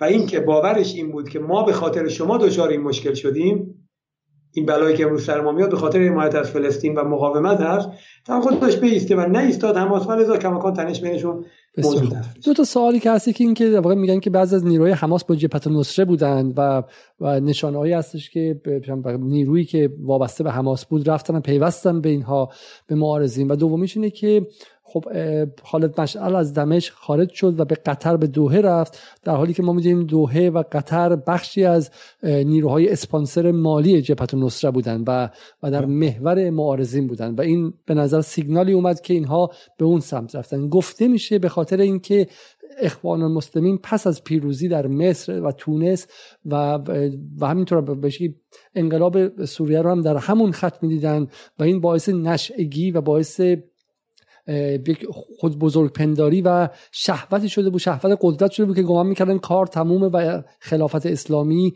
در حال احیاس و اینها دیگه نیازی به محور مقاومت ندارن. چنین نگاهی درسته؟ ببینید این که ابتدا کاملا وجود داشت. عرض کردم تو جلسات قبلی که اخوانی ها اساسا بعد از بهار عربی ترک ها قطری ها و محور اخوانی اصلا همین آقای جمال خاشقچی کتابی داره به نام ربیع العرب زمن الاخوان. بهار عرب زمانه اخوان یعنی دیگه دوره اخوان رسید. بهار عرب مال اخوانی ها هستش. و آره شما خدمت شما این تصور کاملا وجود داد. فرض عرض کردم که اردوغان در اون دوره قطری ها الجزیره خودشون رو مالک همه چیز می‌دیدن. اینکه آکان فیدان در هفته اول تحولات سوریه در دمشق یعنی چی؟ یعنی ما اومدیم اینجا برای شما تعیین تکلیف کنیم. این دوستانی که بعضا منو متهم کردن در سوالات در کامنت ها که فلانی نقش توطعه رو کم رنگ می‌بینه من که اشاره کردم ترکیبی از توطعه و حرکت مردمی بود. ولی اشاره کردم که حرکت مردمی به سرعت مصادره میشه. در همه جای دنیا و من جمله سوریه. این که آکان فیدان در هفته اول میاد یعنی چی؟ یعنی اینکه نقش متغیر بیرونی به مراتب محوری تر هستش. اونها از روی غرور و تکبری که داشتن اینطور برآورد می‌کردن. اما اینکه چرا آقای خالد مشعل میره به قطر و ترکیه. خب ببینید به عربستان و امارات که نمی‌تونه بره. چون اینها اخوانی هستن و اساسا اماراتی ها و سعودی ها بحرینی ها اینها در تعارض جدی با محور اخوان هستن. به طور طبیعی باید یا فلسطین که نمی‌تونه بره غزه. مصر هم که نمی‌تونه بره. طبیعی هستش که یا باید بره به ترکیه و یا قطر که در واقع حاشیه امنی داشته باشه. ایران هم به طور طبیعی در اون شرایط نه ایرانی ها شاید توان میزبانی داشته باشن. البته ممکن بود ایرانی ها استقبال می‌کردن. اما اونها در اون شرایط که ایران به شدت در رسانه عربی تخریب می‌شد به مصلحت خودشون نمی‌دیدن که بیان ایران. پس اشکال به رفتنش به ترکیه و قطر به نظرم اشکال واردی نیست. چون اساسا جای دیگه خارج از این دو کشور برای آقای خالد مشعل غیر از سوریه متصور خب. نبود. بحث بعدی درباره بحث رابطه میدان و دیپلماسی حالا می‌رسیم به همون سوالی که دوستان درباره حرف های آقای ظریف داشتن و من هم پیدا کردم اتفاقا صحبت آقای ظریف رو. محمد جواد ظریف به نقل از رادیو فردا برای شما می‌خونم. در یک فایل صوتی که هفته پیش از گفتگوی سه ساعته او با سعید لیلاز منتشر شد قاسم سلیمانی را به وارد کردن آسیب به دیپلماسی متهم کرد. وزیر خارجه ایران همچنین فرمانده سابق نیروی قدس را متهم کرد که با اراده روسیه موجب درگیری بیشتر ایران در جنگ سوریه شد. البته آقای ظریف خیلی به صراحت گفتن که منظورشون این نبود که ایران به شکلی روسیه رو کشان به آنجا و حالا از بی بی سی من میگم ظریف می‌گوید برخلاف آنچه ادعا می‌کنیم که قاسم سلیمانی پوتین را به جنگ سوریه کشاند پوتین پیش از سفر سلیمانی به روسیه تصمیم خود را گرفته بود. اما ظریف میگه که پوتین با نیروی هوایی وارد جنگ شد و نیروی زمینی ایران رو هم به جنگ کشاند. این نکته خیلی خیلی خب. مهمیه. و بعد هم دیگه می‌رسیم به حرف آقای سعید حجاریان که میگه سلمنا میدان رأس امور است. اما بالاخره نفهمیدیم در سوریه ما نیروی زمینی روسیه بودیم یا روسیه نیروی هوایی ما بود. این سوال رو پس بذارید من به این شکل مطرح کنم. آیه مسئولی زاره. آیا ما آنطوری که آیت الله خامنه‌ای خواسته بود آیا روسیه نیروی هوایی ما بود؟ آنطوری که آیت الله خامنه‌ای خواسته بود یا اینکه در نهایت اوضاع عوض شد و اونطوری که اصلاح طلبان و غربگرایان می‌گویند ما در نهایت نیروی زمینی روسیه شدیم و گوشت قربانی جلوی توپ. بخش اول رو عرض کردم. اینه که ایران یعنی پوتین تصمیم گرفته بود نظر خود من همین هست البته کماکان اگر دسترسی بتونم پیدا کنم بر مصاحبه جلو خواهم رفت و بعد اگر اصلاحی در دیدگاهم به وجود بیاد در کانالم منتشر می‌کنم. اما عرض کردم روزها به نظر من میاد که قطعا خودشون به جنبندی رسیده بودن از حدود اواخر از اوایل سال 2015 که شرایط داره سمت وخی میمیره. پس من ممکنه در اینجا با ظریف موافق باشم. اما این که ایران با ایران روزها موفق شدن ایران رو نیرو زمینی خودشون. نیرو زمینی خود یعنی چی؟ یعنی من عملیات رو تعریضی می‌کنم. از هوا وارد میشم شما با نیرو زمینی جایی که من دستور به تو میدم وارد شو. شما برداشت دیگری غیر از این دارید؟ عرضم این هستش که این برداشت یعنی این دیگه. یعنی اینکه شما رفتید روزها تعیین کننده بودن و شما دنبال روی روزها بودید. من عرض کردم فارغ از بحث های داخلی و دعوای داخلی که اصلا بهش علاقه ندارم اشاره کردم. اولویت های ایران تا قبل از جنگ در حلب دمشق و شرق سه پایگاه محوری ایران در سوریه یکی برای آزادسازی حلب بود یکی برای پاکسازی دمشق بود. و یکی برای شرق بود. البته در جنوب هم ایران حضور داشت که در واقع میشه گفت قرارگاه یک قرارگاه محوری هم در درعا داشت ایران که میشه این چهاری مرزهای اسرائیل دمشق شرق حلب. شما سیر عملیات های سوریه رو ببینید. آیا بعد از ورود روسیه همین سیر دنبال شد یا نه؟ مثلا روسا گفتن بیایم بریم منطقه مثلا شمال سوریه رو آزاد کنیم و ایرانی ها دنبال روشون بودن. من وارد این جنجال های داخلی نمیشم. من سیر عملیات ها رو به شما گفتم. اون سیر عملیات ها کاملا منطبق با طراحی هستش که ایران قبل از ورود روسیه در سوریه انجام داده. نیازی به نظر به جنجال های سیاسی نداریم. فنی و مستدل من این رو عرض کردم.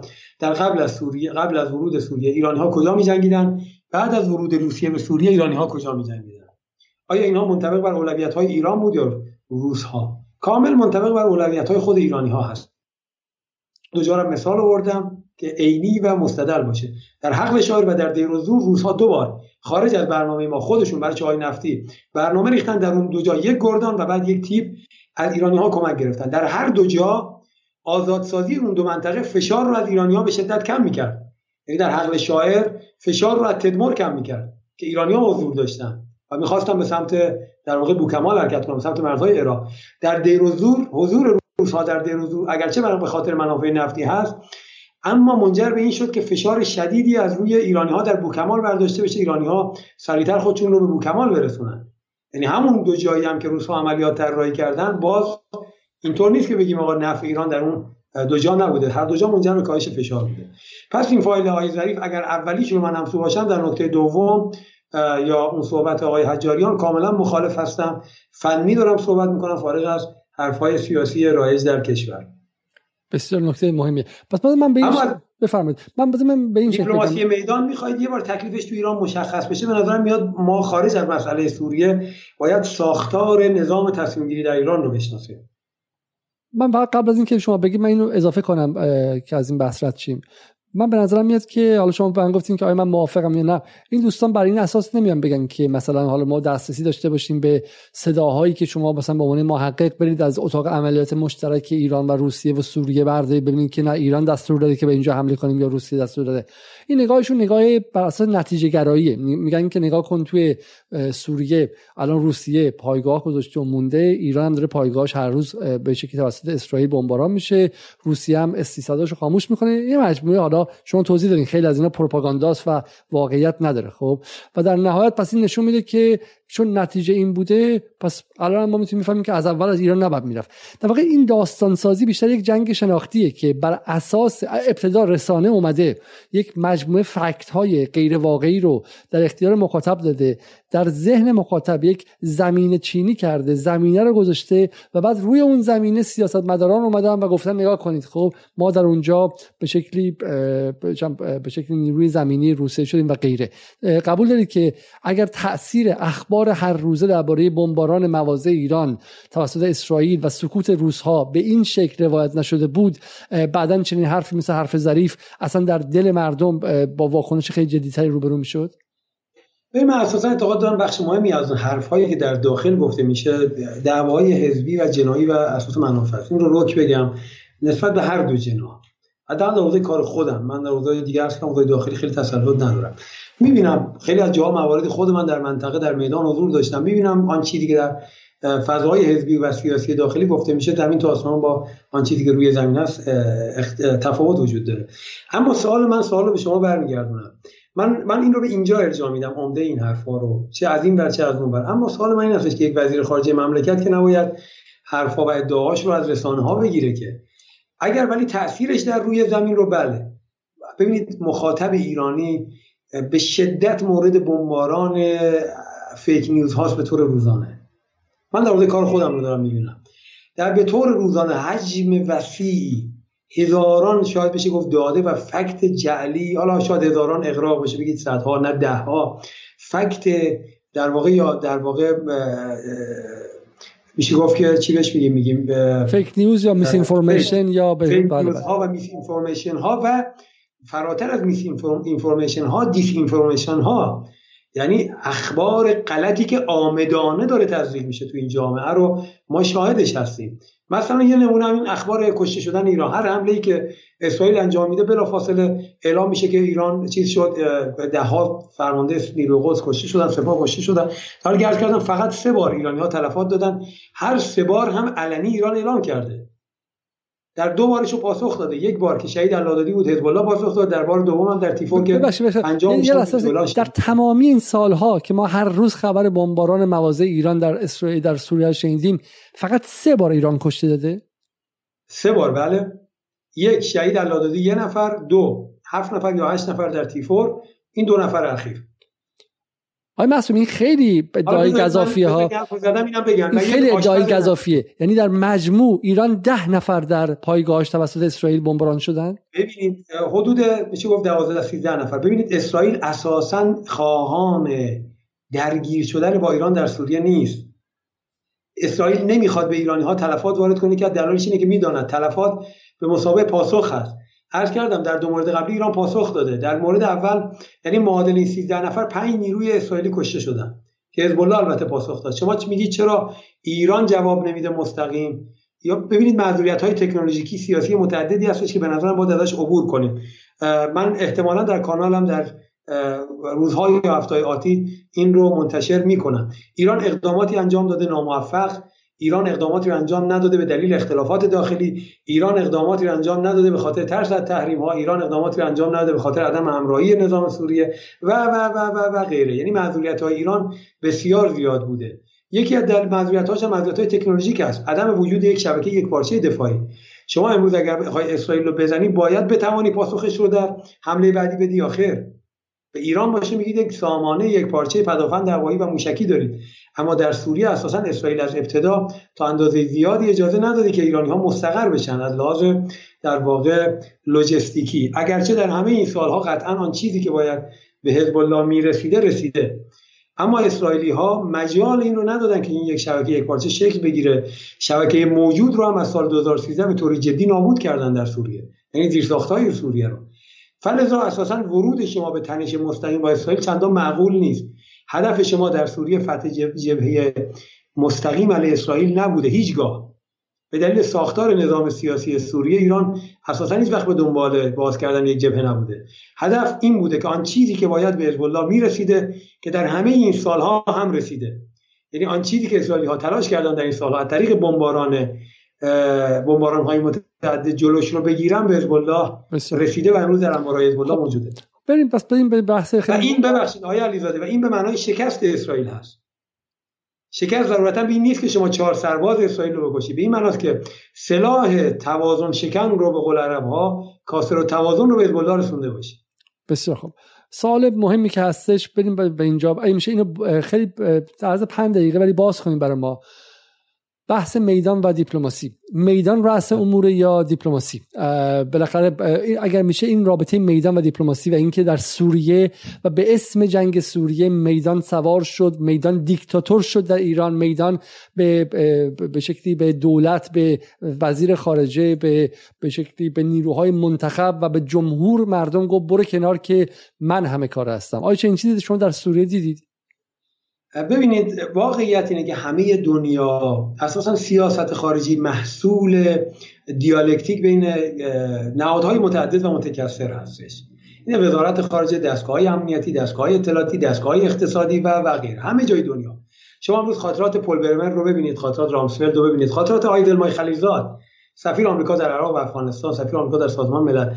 آکنده من ده ها مورد از اینها رو اصلا فیش کردم و تصاویر این صفحات رو گرفتم. ده ها مورد از تنش های سنگین بین دستگاه امنیتی و سیاسی بین وزارت خارجه CIA پنتاگون بین دفتر ریاست جمهوری. اینها اساسا چیزهای رایج این تنش ها وجود داره. هر نهادی در دنیا تلاش می‌کنه سیاست خارجی رو به سمتی هل بده که خودش میپسنده. اگر در آمریکا این اختلافات وجود داره در بریتانیا وجود داره در کشورهای دیگر وجود داره چطور در منطقه ما و در کشورهای ما وجود نداره؟ حتی در استبدادی ترین کشورها در همین سعودی امروز در همین سعودی امروز یک جنایی متمایل به سلمان هست یک جنایی متمایل به پسرش. دعوای امنیتی بین اینها بسیار بالاست. در همین مذاکراتی که امروز سعودی ها با ایرانی ها در بغداد برگزار کردن چندین دورش خب شما اگر دنبال کنید ببینید که رگه های حضور هر کدوم از این دو جریان کاملا وجود داره در حالی که اصلا اساسا سعودی کشور استبدادیه. در خود امارات در قطر شما می‌بینید تنشات بین که دو کشور کاملا استبدادی هستن. اختلافات بین دستگاه تصمیم گذار وجود داره.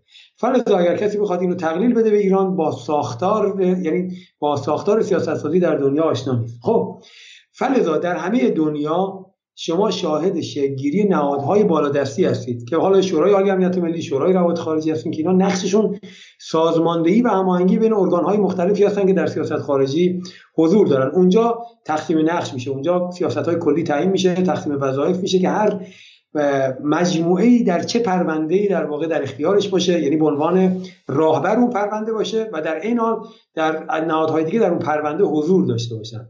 اینطور نیست که شما تص... این ادراکی که امروز در ایران داده میشه که مثلا مثلا در این پرونده افغانستان. مکرر میشنوید. آقای فلانی پا شد رفت با طالبان بست و ایران رو هل داد به اینجا. رهبری مخالف بود رئیس جمهور مخالف بود. نمی‌دونم فلان نهاد امنیتی مخ... مگه بقالی مثلا حسن قلی خان که نیست اینجا یک کشور نهادها نهاد بالادستی دارن. تمام این پرونده ها در شورای عالی امنیت ملی بحث میشه بررسی میشه به رأی گذاشته میشه. بله. اینجا طبیعتا حسب وضعیت خاص یک پرونده یا یک منطقه یا قدرت شانهزنی یک نهاد یا مزیت نسبی یک نهاد در یک پرونده طبیعی استش که در شورا اونجا یک پرونده حسب این فاکتورهایی که عرض کردم به یک نهاد مثلا پرونده برجام به وزارت خارجه داده شد. چرا؟ چون اساسا یک دستگاه امنیتی مثلا نیروی قدس که نمی‌تونه به آمریکا یا مذاکره کنه. این کار وزارت خارجه ای هستش که با دیپلماسی کار کرده در سازمان ملل رو می‌شناسه حقوق بین الملل رو می‌فهمه. اشتباه بزرگی بودش. اشتباه خیلی معتقدن که بزرگترین اشتباه این بود که برجام از شورای عالی امنیت ملی خارج شد و به وزارت خارجه داده شد. در همین برنامه ما دکتر ابوالفضل بازرگان گفتش که از اونجایی که برجام مورد مورد بحث در برجام بحث امنیت بود و بحث هسته‌ای در مقام کالای امنیت بود نه بحث روابط دیپلماتیک خود رفتنش بله. از شورای امنیت به وزارت خارجه باعث اشتباه در فهم قضیه و در واقع یک پارادایم اشتباه شد. بحث جداگانه است. خب ولی ولی بفرمایید نکته مهمیه. دیدگاه بنده در واقع در برجام اگر میشه وارد نشیم شما به 20 دقیقه آخر رسیدیم و سوال آخر شما از دست خواهید داد متاسفانه. بفرمایید. ببینید پرونده برجام به وزارت خارجه داده میشه. پرونده سوریه به نیروی قدس. درسته؟ پرونده آسیای میانه هم به فلان نهاد داده میشه. این به معنی نیست که وزارت خارجه ایش کار است. به این معنی نیست که وزارت اطلاعات ایش کار است. ببینید در همه این سالها سفیر ایران در سوریه سفیر وزارت خارجه است. مثل عراق نیست که سفیری باشه که از سوی نیروی قدس معرفی شده باشه. وزارت خارجه اونجا کار می‌کنه. دستگاه امنیتی موازی اونجا حضور داره. حتی احیانا تنش های بین دو دستگاه به وجود میاد. این نیست که تصور کنید نیروی قدس در سوریه اومده همه رو بیرون کرد. نه اصلا این ادراک خود این آقایون هم می‌دونن که ادراک ادراک درستی نیست. چرا؟ چون هم در جلسات حضور دارن هم در کف میدان. یک وقتهایی دسترسی برخی از این نهادها به دربار یا به کاخ آقای بشار اسد به مراتب بیشتر شاد بود از مسئول پرونده. خب ارزم این هستش که طبیعتا اختلافاتی وجود داره. مثلا در برجام نهادهای امنیتی نظامی نسبت به تعهدات موشکی و منطقی ناراضی بودن. به اسخان تعهدات موشکی. در پرونده سوریه واخ وزارت خارجه از مسائل ناراحت بود. اما اینطور نیست که تصور کنید اینطور جلوه بده که مثلا فلان مجموعه مطلق الانان خودش اومد پرونده رو از جمع گرفت گفت به شما ارتباطی نداره و ما رفتیم در سوریه. نخیر نهاد کنترلگر نهاد ناظر و نهاد هماهنگ کننده وجود داره که در بالا داره در واقع کنترلگری می‌کنه. آیا علیزاده من حرف آخری که می‌خوام بزنم این هستش که شما تصور می‌کنید آیا دولت ها در ایران آنقدر ضعیف هستن که یک دستگاهی از بیاد یه پرونده رو برداره ببره و اینا هیچ کنترلی نتونن روش اعمال کنن. من یه مثال به شما می‌زنم. ریاست شورای عالی امنیت ملی که پرونده رو در اختیاری مجموعه قرار داده کی هستش؟ رئیس جمهور. درسته؟ دبیر رو کی انتخاب می‌کنه رئیس جمهور؟ بودجه نیروهای مسلح رو کی انتخاب تعیین می‌کنه؟ وقتی که نیروی قدس در سوریه به گاز به نفت به به نفت و به انرژی نیاز داره آیا وزارت نفت تابع دولت باید تامین کنه یا خود مثلا نیروی قدس چای نفت داره؟ در مسئله هواپیمایی کافی دولت بخواد محدودیت ایجاد کنه. آیا نیروی قدس می‌تونه خلاف قوانین ایکائو پروازی بلند کنه؟ مثلا آیا نهاد هماهنگ کننده با ایکائو کی هستش؟ تخصیص ارز رو کی میده؟ خب همه ادعاشون همین بود. این بود که مثلا مثلا در مورد هواپیمایی ماهان که می‌گفتن خارج از ضوابط این کارها رو انجام داده و بدون هماهنگی بود و باعث مشکلات برای بقیه کشور شده. آقای علیزاده یعنی هواپیمایی ماهان می‌تونه از روی باند فرودگاه امام خمینی یا باند مهرآباد بلند شه بدون اجازه باند فرودگاه پرواز کنه بره و به هیچ کسی پاسخگو نباشه. و بعد دولت دولت به معنای اجازه بده ادامه فعالیت بده. دولت کافی اجازه عدم صدور بلیت رو نده بینونه تصویرشون این بود. این تصویر در یک بطنی میشینه که تصویر یک پس, پس زمینه ای داره. اینی که مثلا در سال 1383 سپاه هواپیما بلند هواپیما جنگی بلند کرده و نگذاشته که فرودگاه امام مثلا اون موقع باز شه برای اینکه مخالف حضور تاو بوده در اونجا و می‌خواسته مثلا دولت خاتمی رو زمین بزنه. چون یک پس زمینه های غیر واقعی پروپاگاندایی در ذهن مخاطب برای سالها کاشتن حالا گفتن چنین چیزی چیزه واقعا به ذهن مخاطب اینو میده که ایران یک کشوری مثل وایلد وست مثل یک غرب وحشی که سپاه توش و سپاه قدس اینجا. دستور میده که همه برین کنار من دارم میام. خب هواپیما ما هم بلند شه. میگن تحریمش می‌کنیم. غلط کردین. به من گوش کنیم و غیره. و تصویر اینه و ظریف هم تو اون سه ساعت شما گوش کرده باشید حسی که به مخاطب میده اینه که ظریف هم اصلا نمی‌ذاره میدان نمی‌ذاره که ظریف کارشو انجام بده و به عبارتی میدان همه جا رو گرفته و تمامی دستورات رو اونه که میده و اونه که تعیین تکلیف می‌کنه و آقا بالا سری می‌کنه. ببینید عرض کردم من حالا وارد مسائل داخلی نمیشم. سپاه می‌تونه مانع فرودی هواپیما بشه چون کنترل فیزیکی هوا در واقع فرودگاه در اختیارش هست. اما نمی‌تونه که در واقع یک هواپیما رو به زور از اون زمین بلند کنه. نظامی رو بلند کنه. مدنی رو چطور؟ آیا دولت می‌تواند مجوز هواپیمای مان رو لغو کنه؟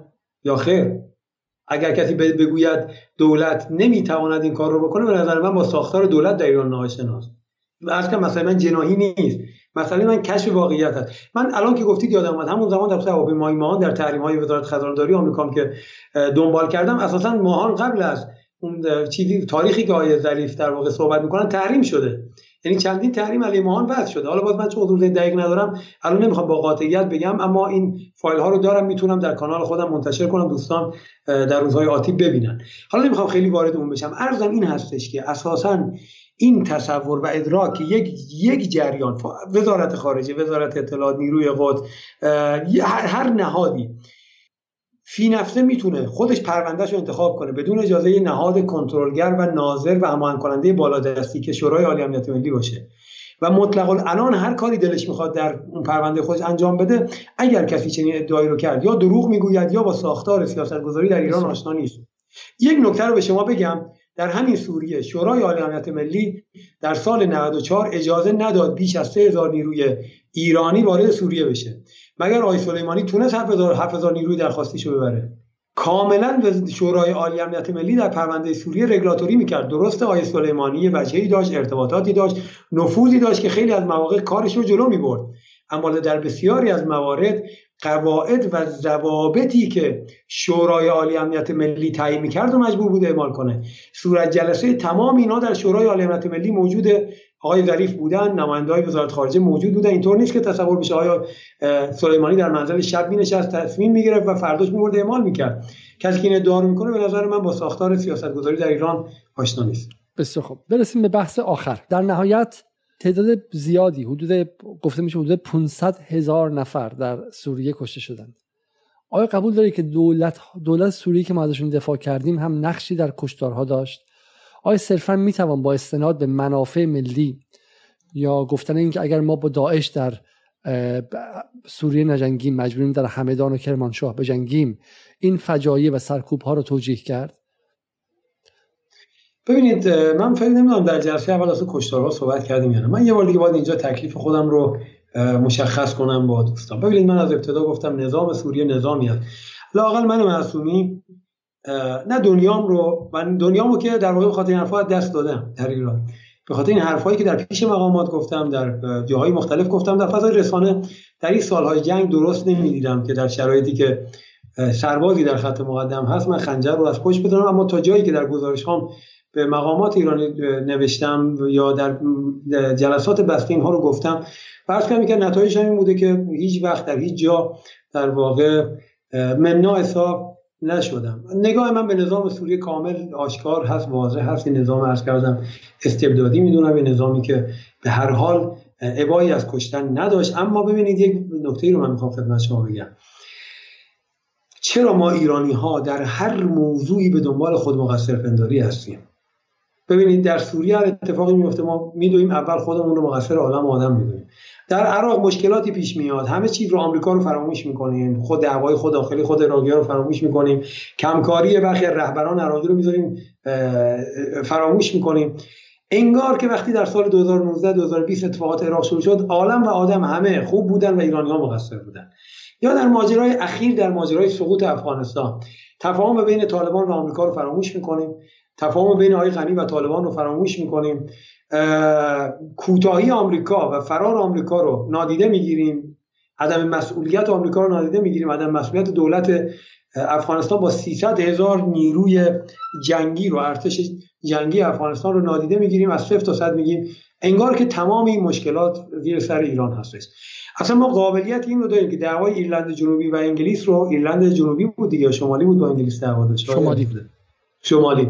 با انگلیس رو هم در اونجا هم بگردیم خودمون رو به نوعی مقصر بدونیم. در قتل حابیل هم خودمون رو به نوعی نه حالا این قتل حابیل نیست. آقای آی مسعود 500 هزار نفر کشته شدن و خب. این می‌تونه به انزوای خیلی خیلی جدی ایران در منطقه بیانجامه که به قدر کافی به خاطر اختلاف نژادی و اختلاف زبانی و اختلاف دینی و اختلاف مذهبی ایران رو همیشه ایزوله می‌دونستن. اما الان ایران به عنوان سنی کش و عرب کش و به شکلی به سوری کش اگه مطرح شه تعداد تعداد عجیبیه. 500 هزار کشته و 10 میلیون مهاجر بحث حابیل و قابیل یا اتهام زدن به ایران برای ایرلند شمالی نیستش. بحث خیلی جدیه درسته؟ این سوال خیلی سوال عجیبی نیست. و ایران نظامی که خودش رو مدعی اسلامی بودن می‌کنه. این نظامی است که نه الان پوتین به شما کسی اعتراض کرده که چرا پوتین توی سوریه کشته؟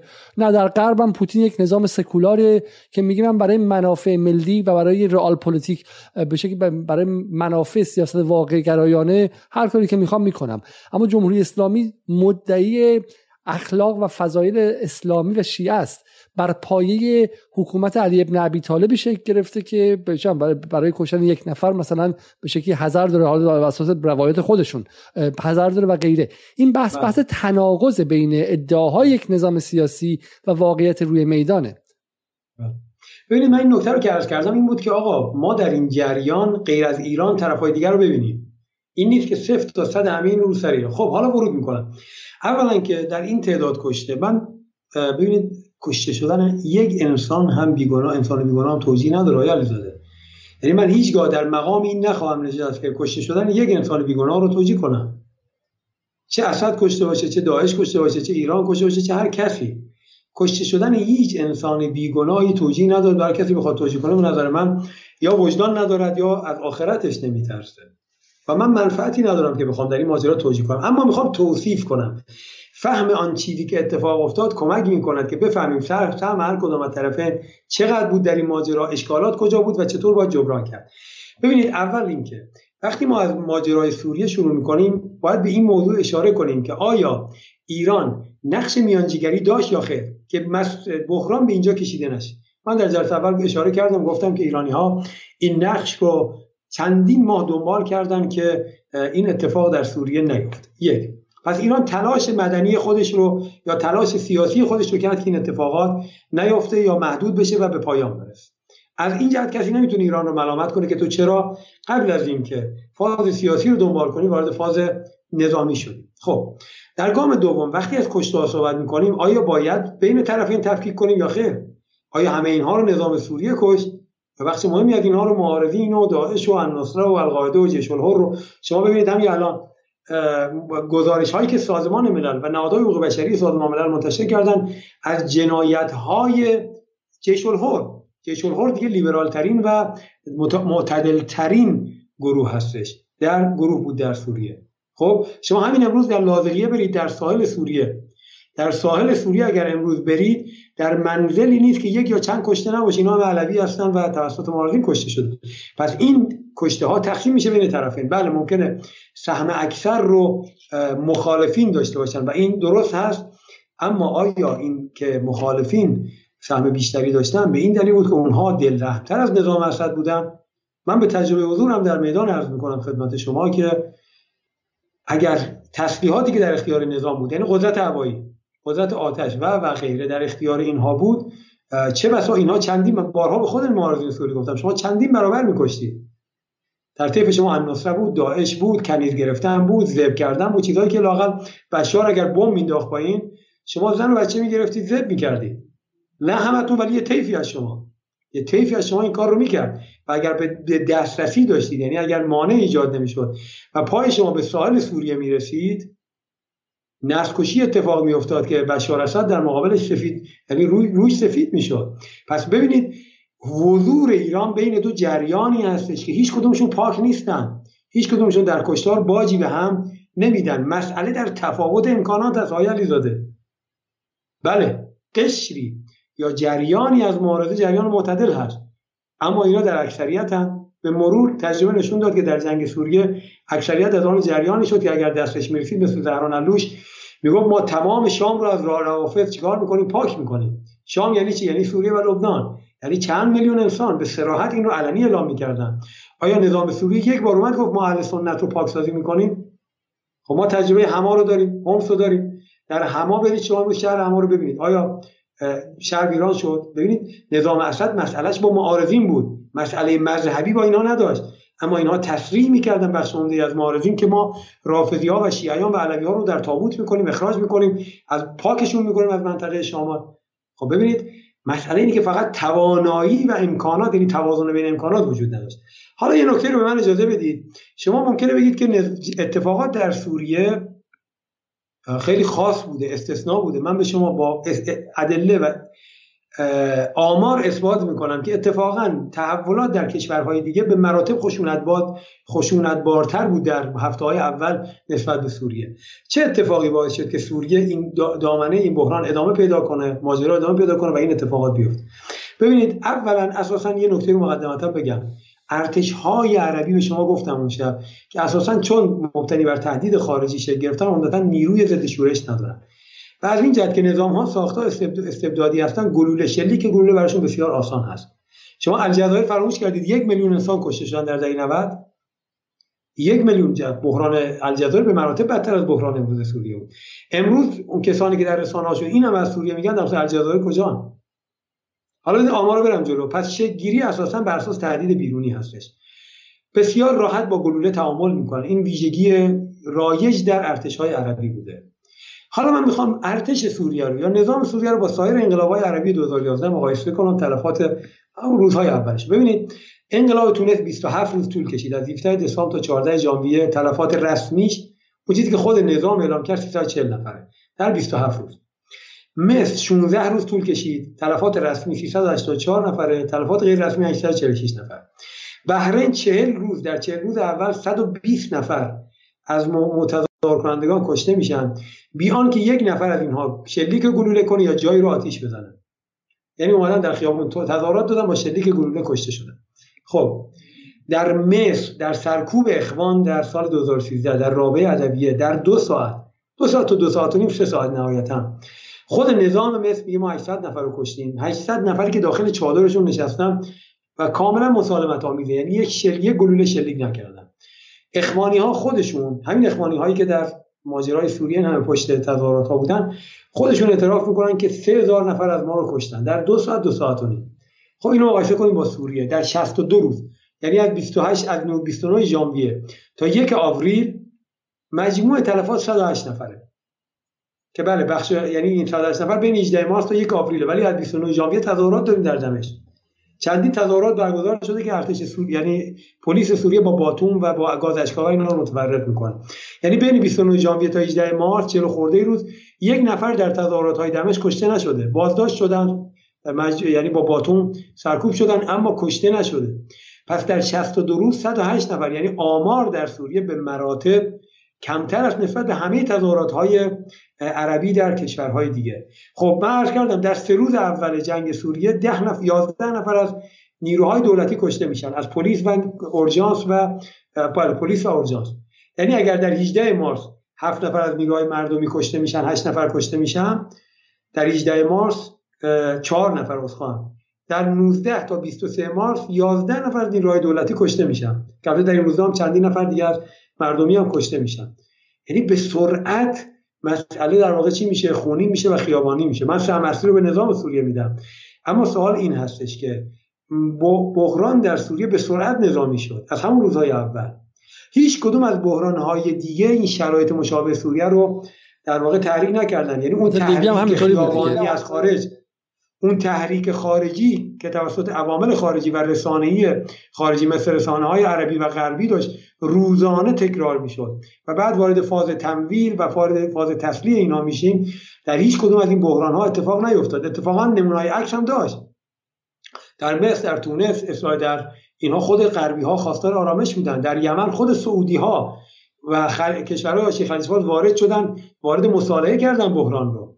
سوال من این هستش که اگر در اونجا اینها همین کاری رو که با مصر و تونس کردن با یمن کردن به طور ویژه مثال یمن با این کار رو انجام می‌دادن آیا در سوریه تلفات به این حد می‌رسید؟ بین نظامی که عرض کردم دقت کنید عقلیه این نظامی که میگه اگر ما ما رو سرنگون کنن یک نفر ما رو زنده نمی‌ذارن. این ادراک نظام است در سال 2011 شعارهای بعدی هم نشون داد که ادراک نظام اشتباه نیست. لایه‌هایی در بین معارضه که قدرت خیابانی هم دارن و اتفاقا بسیار زود هم مسلح میشن اینها نه تنها به این باور دارن که از قدیم باور فقهی به این ماجرا دارن. خب من یک سوال از شما می‌کنم جواب رو میدم به دوستان همراه ما. در همین ماجرای اخیر افغانستان فرض کنید که اگر ایرانی ها می اومدن و هزاره ها رو تحریک می‌کردن در مقابل طالبان یا در بحرین شروع می‌کردن به تسلیح معارضین چیزی که یه بار الله هم گفت که اگر ما می‌خواستیم بحرین رو مسلح کنیم وضعیت بحرین متفاوت از وضعیت امروز بود. سوالی که من به شما دارم امروز تلفات در افغانستان و بحرین چقدر ایران آمد مسیر مسالمت آمیز رو در اینجا دنبال کرد. چرا؟ چون می‌دانست ورود به فاز مسلحانه منجر به کشتن دهها و صدها هزار نفر در افغانستان میشه.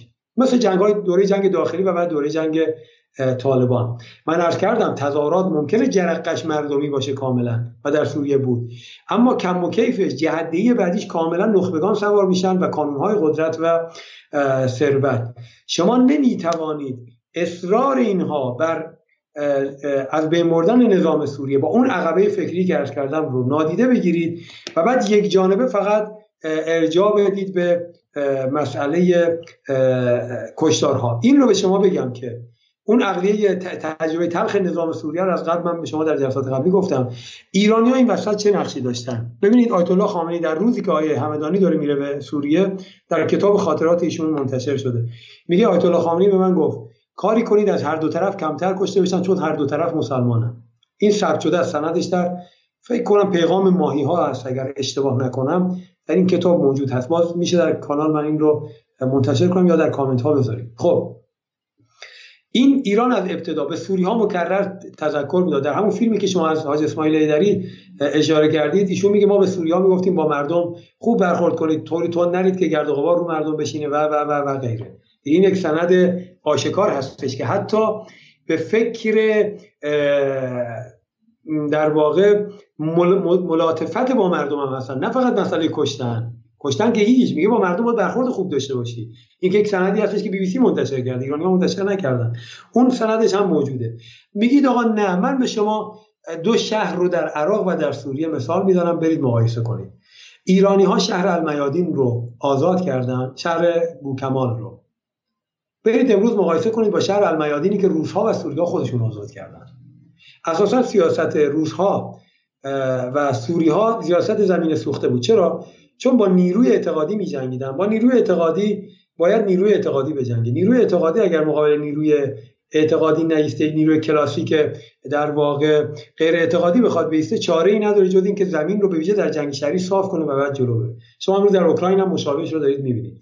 اما ایرانی ها چون اساسا استراتژیشون مبتنی بر موجهای انسانی هست موج انسانی چون نیروی اعتقادی داشت شهرها با کمترین تلفات و با کمترین خسارت ها آزاد می شدن شما همین الان نقشه هوایی بوکمان رو با المیادین در سوریه مقایسه کنید. شهر فلوجه رو در عراق که هشت شعبی آزاد می‌کنه به طور عمدهش و هشت شعبی آزاد می‌کنه مقایسه کنید با موسلی که با بمباران های آمریکا آزاد شده. این رو مقایسه کنید. بعد شما همین امروز برید در البوکمال سوریه. به به مردم بوکمال بگید آقا ایرانی ها می‌خوان از اینجا خارج بشن. جایگزینشون نیروهای مثلا سوری می‌خوان بیاد اینجا. برید ببینید واکنش مردم سوریه. خود مردم سوریه که شاید بسیارشون هم موافق حضور ایران نبودن و الان هم نباشن. بگید مقایسه کنید بین ایرانی ها و سوری ها تا امروز تا همین امروز هیچ فیلمی از کشتار یا جنایت از سوی نیروهای ایرانی درز نکرده. نیروهای نه ایرانی و نه نیروهای تحت امرشون. نه فاطمیون نه زینبیون نه حزب نه خدمت تو شود که نیروهای عراقی و نه نیروهای دفاع وطنی تحت امر ایرانی ها شما یه فیلمی اخیرا مربوط به هیئت تضامن منتشر کردم. عکس یکی از شهدای ایرانی رو منتشر کردم. من رفتم دنبال کردم ببینم که این فیلم مال کی است ورود این آقا این شهید کی هستش. این فیلم در 16 آوریل 2013 فیلم گرفته شده. این رزمنده ایرانی اولین بار در جولای 2013 به طور قاچاقی از عراق خودش میرسونه به سوریه و یک ماه اساسا در آشپزخانه کار می‌کنه و بعدم مخفیانه در هتل ترکمان وارد جنگ میشه. یعنی دو ماه سه ماه بعد از در واقع این فیلم هیئت تضامن اگر اینها معارضین یک فیلم از جنایت های ایرانی ها یا نیروهای حتی تحت امرشون در سوریه داشتن باید تا حالا منتشر می‌کردن. اما نظام سوریه عرض کردن نظامی هستش که بیمه هوا می‌کشه. چون معتقد اگر من نکشم اونها من رو می‌کشن می‌کشن. یک نظام اعتقادی نیست که بگید آقا مسئله آخرت برش مطرح باشه یا مسئله انسانی مطرح باشه. الا ماشاءالله تا حالا فیلم بیرون اومده تصویر بیرون اومده و غیر قابل انکار هستش. اما اینکه ایران چرا ایستاد در کنار نظام عرض کردم اون منطقی بود که اون شب اشاره کردم. با همه این مسائل نهایتا حکران باید انتخاب کنه. من بین این طرفی بیستم که این همه مشکل دارد. اما بقای یک محور بقای یک ژئوپلیتیک حتی حفظ دماغ و جان میلیون ها انسان بعد از این ماجرا موکول و متوقف بر این هستش. یا بیام پشت معارضه ای بیستم که در قصاوت کمتر از نظام نیست. این رو داشته باشید. ما بین 2003 تا 2011 اینها رو در عراق دیدیم. تجربه قبلی داریم از بسیاری از اینها. و بعد از اون اتفاقاتی که در منطقه خواهد افتاد با توجه به بنیانهای فکری بسیاری از اینها تعداد کشته به مراتب کمتر بیشتر از این نباشه کمتر از این نخواهد بود. و باز یک نکته را آقای علیزاده مد نظر داشته باشید که عرض کردم در شب اول هیچ کدام از طرفین درکی از وضعیتی که امروز ما در امروز ما ایستادیم میگیم آقا 500 هزار انسان کشته شدن. هر کدوم از طرفین مسئلهش این بود که این ماه یا ماه بعدی ماجرا تموم میشه. یعنی حالا هزار نفر دو هزار نفر سه هزار نفر این و اون و طرفین ماجرا. من ارزم این هستش که اگر طرفین ماجرا درکی از این ماجرا داشتن به نظر من در همون 2011 12 حالا ایران که ارز کردم تمام تلاش رو کرد. اونها هم می اومدن پای یک مصالحه سیاسی. حتی محورهای منطقی مثل ترکیه مثل سعودی. سعودی ها که نام عذرخواهیشون عرض کردن 2015 سال کردن. ترکان امروز در واقع عذرخواهی غیر شفاهی خودشون رو به سوری ها اعلام کردن و اعلام آمادگی کردن برای بهبود روابط. چون ترک ها دیدن که خودشون یکی از بزرگترین متضررین در این ماجرا بودن. اردنی ها آسیب دیدن. عراقی ها که خب البته ورودی نداشتن عراقی ها آسیب بسیار جدی دیدن. همه طرف ها در این ماجرا من جمله ایران و حزب الله همه آسیب دیدن. اما سوال این هستش که چه کسی راه حل سیاسی رو به هیچ عنوان زیر بارش نرفت و اصرار داشت به گزینه یک جانبه ساقط شدن نظامی که تجربه بسیار تلخی از حاکمیت این اکثریت در چند سده اخیر و حتی در همین دهه های قبلی حالا حالا, حالا من یه نکته می‌خوام بگم نکته آخرم. حرف آخرم آقای داده حرفش من تریبون خدمت شما میدم. این سوال رو من از شما و بینندگان دارم. میگم من از کشته شدن یک من در همه این سالها حتی از یمن هم وقتی کشتار می‌شد معمولا چیزی نمیذاشتم از اطفال. وقتی سعودی هم نمی‌کرد چرا؟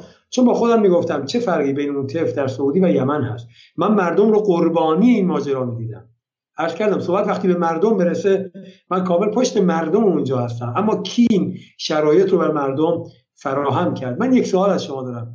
اگر قرار باشه مردم رو یعنی های قدرت مردم رو در هر کشوری سپر انسانی کنن. چه معنا؟ به اینی که یا شما بکش کنار یا منجر به کشتار من. یعنی من رسانه رو میارم. خیابان رو تحریک می‌کنم پول رو تزریق می‌کنم گسل ها رو فعال می‌کنم و اون ها و باگ ها و اشکالاتی که واقعا وجود داره و غیر قابل انکار هست. همین امروز در ایران ما. همین امروز در ایران ما. ما می‌دانیم که مشکلات جدی داریم در حوزه عدالت توزیعی در حوزه مسئله اقوام و و و غیره. ولی به هر حال داریم چیکار می‌کنیم؟ مدیریت می‌کنیم. حالا بالا پایین با نقاط ضعفی و نقصان. اگر قرار باشد فردا سعودی ها اماراتی ها بیاین تحریک رسانه‌ای کنن تمویل کنن تامین مالی کنن تسلیحات بدن به قومیت ها در حاشیه مرزهای ما و برخی از جریان ها در داخل قلب کشور ما. و بگوین یا شما باید ساقط بشی آن چیزی که ما می‌خوایم بالای کار بیاد یا کشتار میشه به نظر شما نظام در ایران یا در کشور در هر کشور دیگه چیکار باید بکنه؟ آیا می‌توان با گروگان گرفتن مردم آرایش سیاسی و امنیتی منطقه رو تغییر داد به سمتی که ما خودمون در واقع می‌خواهیم؟ یعنی این رو نقد رو وارد وارد می‌کنم به اون کشورهایی که در سوریه مسئله رو اینطور دنبال کردن. این رو باید کسی جواب بده. من در خدمت شماست. بسیار خوب. حالا من یه سوالی که اول از همین پرسم اینه که میگه لطفا درباره استفاده نظام اسد از سلاحهای کشتار جمعی هم توضیح بدید. الان توضیح بدم شروع کنم؟ به من بحث مهمیه چون یک سوالی که در واقع دفعه قبلا برای خود من مطرح شد این که آیا حد یقفی بود برای جمهوری اسلامی چون شما حالا این بار هم باز گفتی گفتین که رقم دلایل عقلی رو آوردید که حالا بعد بحث فلسفی کردید به که بحث, بحث روی میدان کنید. ولی سوال این که خب تا کجا؟ اگر مثلا اسد فردا بمب اتم هم می‌زد به مردمش آیا با چون این مجموعه استدلال های شما در اون موقع هم همچنان صادق بود. آیا جمهوری اسلامی هرگز حد یقفی برای اسد گذاشت؟ برای مثال آقای هاشمی رفسنجانی در سال 2013 اوگست یا مرداد سال 92 یه حد یقف گذاشت. گفت ما بحث شیمیایی خط قرمز ماست. آیا در مورد بقیه اجزای نظام مثل آیت الله خامنه ای یا سردار سلیمانی و غیره هرگز به سوریه گفته شد که خط قرمزی داره ایران درباره میزان خشونت نظام بعثی سوریه در در مقابل مردم؟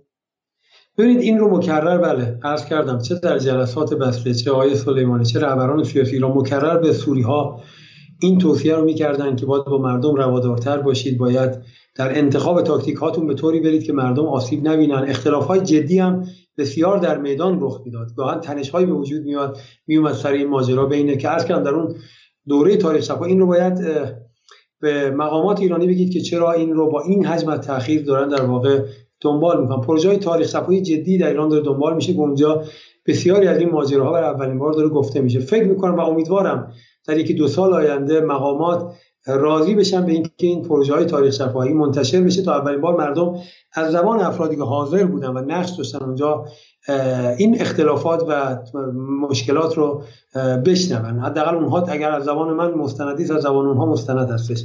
ولی اینها وجود داشت. مکرر هم اون نمونه که از آقای همدانی عرض کردم سردار همدانی که آیت الله خامنه‌ای گفته بود رو هم منتشر شده اساسا در ایران.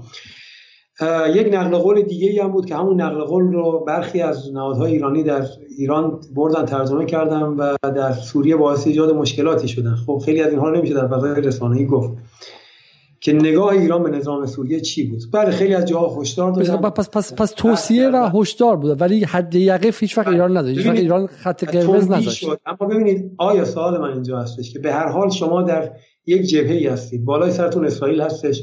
روی زمین اینها دارن میان. یعنی معارضه. ما من همیشه به معارضین سوری میگم. اگر شما زیر بار یک تفاهم می‌رفتید ایران رو هم اینقدر توی حرج نمینداختید که امروز انسانی ترین جریانی که در سوریه حضور داشت که اگر نمی بود اینو با قاطعیت میگم. اگر ایرانی ها نمی بودن حجم کشتارها در سوریه به مراتب بیشتر از این بود.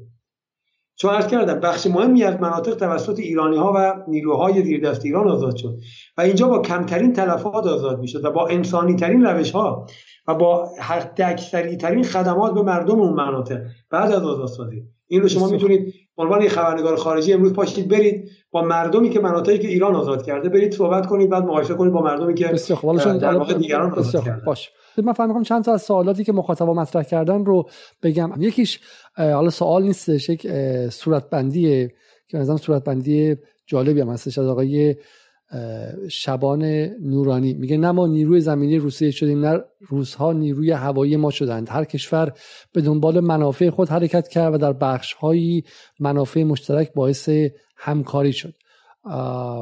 این یک صورت بندی بودش. بحث دیگه از آقای حسین جهانی که من می‌خوام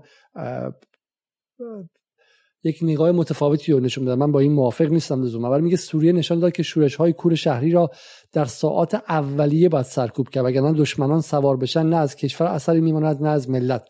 من با این موافق نیستم و گمان می‌کنم که در واقع نگاه کردن به مسائل سوریه احتمالا در ذهن رهبران و سیاست مداران ایرانی هم تاثیر گذاشت دیگه. اگر واقع این احساس احتمالا در بین اونها هم هستش که چم شورش های شهری به ویژه در مناطق مثل ریف یا همون حومه شهرها و مناطق فقیرنشین می‌تونه به جنگ داخلی تبدیل شه و به احتمالا در امنیتی کردن در نگاه امنیتی به اعتراضات احتمالا تاثیر داشته. حالا این رو هم من ازش عبور می‌کنم. یک سال دیگه که بیشتر سواله میگه در حال حاضر نیروهای آمریکایی در سوریه چند پایگاه دارن و چقدر از نفت سوریه استخراج میشه؟ که من می‌خوام برگردم به شما رو به اون همون عکسی که ابتدا داشتیم از نقشه مناطق. بعد شما بپرسم که چه میزان از این جایی که نقشه آمریکاست همچنان در اختیار آمریکاست؟ این نقشه تقریبا نقشه درستی است. البته یکم به میاد قدیمی است. چون ترک ها ورود کردن بخشی از اون نوار شمالی رو در اون جای ستاره های ترکیه به این ور رو گرفتن. و اونجا ترک ها حضور دارن. نمی‌دونم آمریکایی ها کماکان پایگاه اونجا دارن یا خیر. اما ببینید کلا در شرق فرات آمریکایی ها حضور دارن. میدان نفتی العمر رو حضور دارن. در این تنف که در واقع شما نمی‌دونم می‌تونید نشون بدید با نشانک موس مثلا یا با می‌تونید نشون بدید یا خیر. در همین پایین زیر الله جمهوری اسلامی پرچم جمهوری اسلامی که محور تنف هستش اونجا حضور دارن که در واقع اینجا بیشتر با هدف کنترل مسیر بغداد به دمشق حضور پیدا کردن یه مدار 55 درجه‌ای رو ایجاد کردن. بله این محور پایین پس در شرق فرات در منطقه در واقع قصد و منطقه کردنشین که تحت سیطره کردها از آمریکای حضور دارن و در منطقه تنف که در واقع در مرز اردن عراق و سوریه است. در دل در خاک درون خاک سوریه. یعنی آمریکایی‌ها عملا اینجا رو اشغال کردن. من تنفت اینجا با نشانی بله. نشون دادم و چون سوال این دوستمونم که پرسیدن که لطفا نقش پایگاه التنف رو در مرز سه کشور توضیح بدید و از تاسیس و الان همه سیاست و نقش آمریکا در این محدود است بله. این علت اهمیت این بخش چیه آیه مسئومی بحث تنف ببینید تنف تو مثلث سه کشور سوریه عراق و اردن قرار گرفته درسته؟ بله. یه جاده ترانزیتی هستش که الان توی نقشه نشون نمیده. جاده اصلی در واقع بغداد به دمشق هستش. آمریکایی اینجا اومدن موضع زدن و یه مدار 55 درجه ایجاد کردن. البته مدارش خیلی دقیق توی این نقشه نیست. چون ایرانی یه جایی تا یه اندازه وارد مدار شدن. این مدار رو ایجاد کردن. یک اگر اشتباه نکنم ایران مقابل سوره رو آوردن اینجا. حالا اسم به نظر مقابل سوره بود. آوردن اینجا آموزش دادن با هدف اینکه اینها در محدوده به ویژه شرق این مدار عملیات کنن به سمت بوکمال و کل مرز عراق و سوریه رو چیکار کنن؟ اشغال کنن. از اشغال و از تصرف داعش در بیارن. قبل از اینکه همپیمانان ایران به این منطقه برسن اینجا رو چیکار کنن؟ تصرف کنن. این هدف اصلی بود اینجا. دو تا هدف هست. یک کنترل محور ترانزیتی عراق به سوریه. زمینی و هواییشات یادتون باشه که سال گذشته یا دو سال پیش هواپیمای ماهان مورد هجوم یا بله اگه اشتباه نکنم ماهان بود. مورد حمله جنگنده های آمریکا قرار گرفت و مجبور شد ارتفاع کم کنه. در واقع در نزدیکی همین مدار بود. نکته دوم که زمینی مسیر زمینی رو هم کنترل کنه مسئله مهمتر این بود که از این مدار نیروها به عنوان یک منطقه امر برای حرکت به سمت بوکمال و قطع مسیر لوجستیکی عراق به سوریه باشه. شما ببینید اون سمت شرق فرات اونجایی که نقشه آمریکا هستش اونجا رو آمریکا طریق کردها تصرف کرد. حتی یک بار که روسا عرض کردم از دیروزو نیروهای واگنر عبور کردن برای تصرف شرق فرات واکنش جدی نشون داد آمریکایی‌ها و بمباران سنگین کرد. نزدیک به 200 نیروی در واقع وابسته به روس کشته شدن در منطقه یعنی به شدت محکم ایستاد آمریکا که مانع عبور ایرانی ها بشه. قرار بود در تنف عبور کنن بیان بوکمال رو بگیرن که ایرانی ها پیش دستی کردن. حتی تنشی در تنف بین ایران و نیروهای آمریکایی ایجاد شد. اونهایی که پهپادهای ایران انداختن پهپادهای ایران شلیک کردن به نیروهای آمریکایی که کردم در اون پروژه تاریخ شفاهی به تفصیل گفته شده و موجود هستش. بسیار خب. من یه چیزی چون سوال از خود من هست توضیح بدم. میگه که آیا شما به ایران متهم می‌کنید که 500 هزار نفر از سوریه کشته؟ خیر به هیچ وجه ما ایران متهم نکردیم. بحثی که هست و این بحثی که باید بهش جواب داده بشه و آیه حالا مسئولین هم سعی کردن که بهش جواب بدن این که در سوریه 500 هزار نفر کشته شده و گاهی به شکلی یک نظامی میگه آقا من اصلا برای اینکه این اتفاق نیفته از منافع و از به شکلی از حتی حق خودم هم می‌گذارم اینا ما نگفتیم که ایران این 500 هزار نفر رو کشته. گفتیم در معرکه سوریه در در فتنه سوریه در اتفاق سوریه 500 هزار نفر در کل کشته شده. ما از این هم بگذاریم سوال بعدی آیا من یه نکته بگم اینجا. بله یه بله. نکته خیلی مهم. ببینید فرمودید شما فلسفی و عقلی صحبت می‌کنید این رو شاید قبل از این هم با یکی دو نفر دوستان صحبت کرده بودیم. واقعیت این هستش که کشته شدن آدم ها بر مشاعر و احساسات انسان طبیعتا به طور مستقیم اثرگذار هست. باید ارز کنم من, من هیچگاه نه وجدانم و نه آخرت خودم رو فدای این نظام یا نظام نمی کنم بر کشته شدن بیگناه ها اما هر چقدر من تو فردا اینجا استدلال بکنم در مقابل یک عکس از کشته شدن یک انسان یک طفل یک زن یک پیرمرد برش نداره یعنی برش اصلی مال اون تصاویر هست فلذا من تا فردا قیامتم توضیح بدم من محکوم و محکوم به شکست هستم مغلوب هستم در این آوردگاه چون مسئله خون انسان هستش. اینو خواستم فقط توضیح بدم که من پیشاپیش شکست خوردم در این یه نکته جالبی که آیه شبان نورانی دوره میگه میگه آیا تمام قدرت در ایران در دست دولت نیست اما دولت ایران اختیارات بسیار وسیعی داره و می‌تونه در هر قسمتی حکم اعمال نفوذ و ایجاد فشار کنه و کار خود رو پیش ببره. همونطور که تا امروز هم همینطور بوده. و یک نکته خیلی جالبی که چند نفر از دوستان مطرح کردن بحثی بود که برای مثال آقای ظریف تونست مثلا مقابل فرستادن کشتی ایران به یمن رو بگیره. درسته؟ بله کشتی سال 2015 بله بله. یعنی وزارت خارجه؟ زورش بر میدان چربید در این ماجرا. خب کی ولی تصمیم گیره نهایی است شورای عالی امنیت ملی. دقیقا نشون میده که برخلاف ادعاهایی که مطرح شد در زمینه های مختلفی بعد برای زور زور دیپلماسی بر میدان چربیده و و این کار رو هم کردن. بسیار خوب. اینم این نکته دیگه ای بودش. چند تا سوال یه نفت سوریه هم مدت ها متوقف می‌شد. مسئله finance مالی مجموعه میدان هم گاهم با مشکلات جدی مواجه می‌شد. مسئله برخی ایجاد اشکالات سیاسی در اونجا دنبال می‌شد. حالا من نخواستم ماجرا رو تلخ کنم چون من ببینید سعی کردم همیشه واقع بین باشم. همینجا که ابتدا گفتید دکتر ظریف گفتم من با نگاه های ظریف در ماجرای اول موافق هستم آدم جناحی نیستم. اما واقعیت این هستش که اگر کسی مثلا مجموعه دولت بخواد بگوید آنها یعنی فلان مجموعه مطلق العنان هست هر کاری دلش می‌خواد انجام بده با واقعیت ها هم خواهد نیست. حداقل هفتش کد جدی بسیار تلخ من دارم از پرونده سوریه و عراق. که اگر دوستان بخوام می‌تونیم در این جلسه خب بگید همینجا همینجا بگید که دوستشو بگید خب. نه ماجرا گفتم مثلا کشتی نفت مدت ها سوریه به نفت نیاز داره. کشتی نفت های شما در روی اقیانوس ها مونده. چه سالی؟ ندارید. در همه این سال ها در همه این سال ها به ویژه در این سه چهار سال اخیر که نفت شما بعد از خروج از برجام روی نفکش مونده.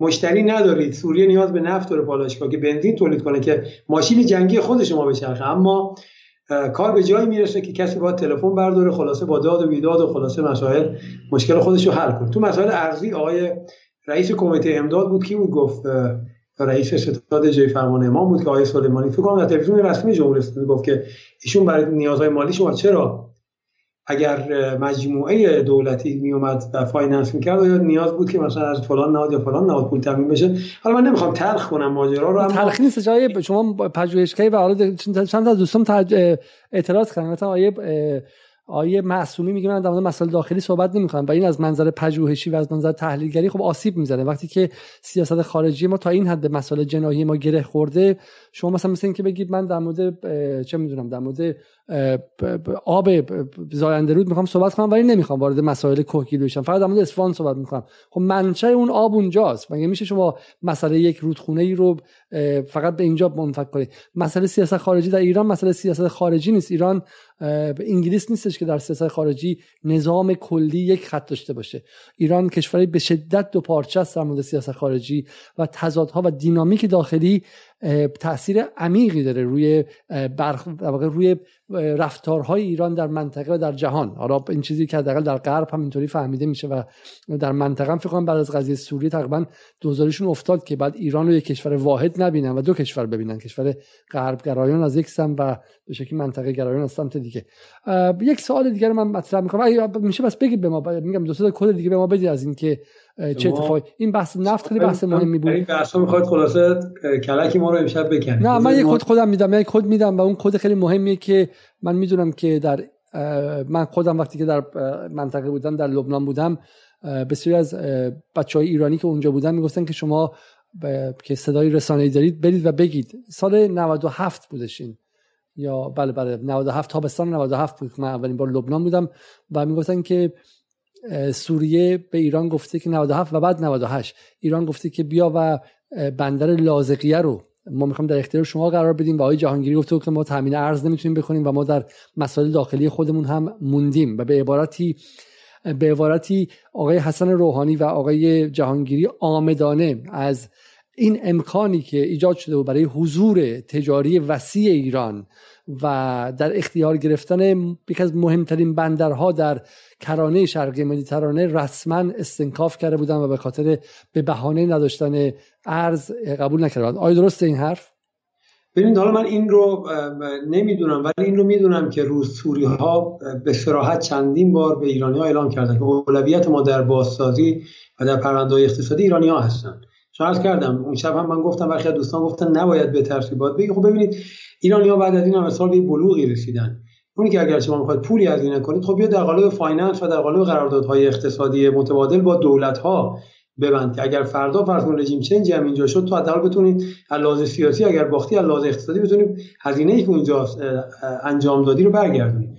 فرض روس سوری ها اومدن به ایرانی ها ابلاغ کردن. اما چه برید ببینید چرا اتفاقی روی زمین نمیافته. یک سخنرانی از آقای سردار سلیمانی من خوندم در جایی نمی‌دونم منتشر شده یا نه. یه بنده خدا اینو به من داد. در یه جایش گله می‌کنه ایشون میگه که من یک میلیارد دلار برای صندوق زمانت صادرات خواستم برای کشور عراق و سوریه. شما می‌دونید که ما الان به عراق سالانه ده میلیارد دلار تا 12 میلیارد دلار صادرات داریم. یک میلیارد دلار نه اینکه این همه این تموم میشه اما عنوان صندوقی که سرمایه گذاران و صادر کنندگان رو تشویق کنیم که اگر شما رفتید اینجا خسارت خوردید این خسارت رو مثلا مثل صندوق بیمه. و ایشون گله می‌کنه میگه اما با این ماجرا موافقت نکردن که اگر با این موافقت می‌شد ما می‌تونستیم با یک جهش اقتصادی در این کشورها چیکار کنیم مواجه بشیم. به نظرم میاد این کتابش داره آماده میشه برای سال آینده منتشر بشه. ارزم این هستش که در این مسئله در در حوزه تجاری شاید اون جدیت لازم دیده نشده. اما بحث تجاری نیستش که تجارت بخشی از قدرت نرم کشورهاست. اگر ایران می‌توانست در بازارهای سوریه و عراق حضور فعالتر داشته باشه و همینطور لبنان این تجارت وصل می‌شد به بحث امنیت. کشوری که شما چه می‌دونم ماشین لباسشویشو بخری احتمال اینکه باش وارد درگیریشی خیلی خیلی کمتره. همینطور که الان مثلا گفته میشه که طالبان از ایران خواسته که بیاد در استانهای غربی افغانستان سرمایه گذاری کنه.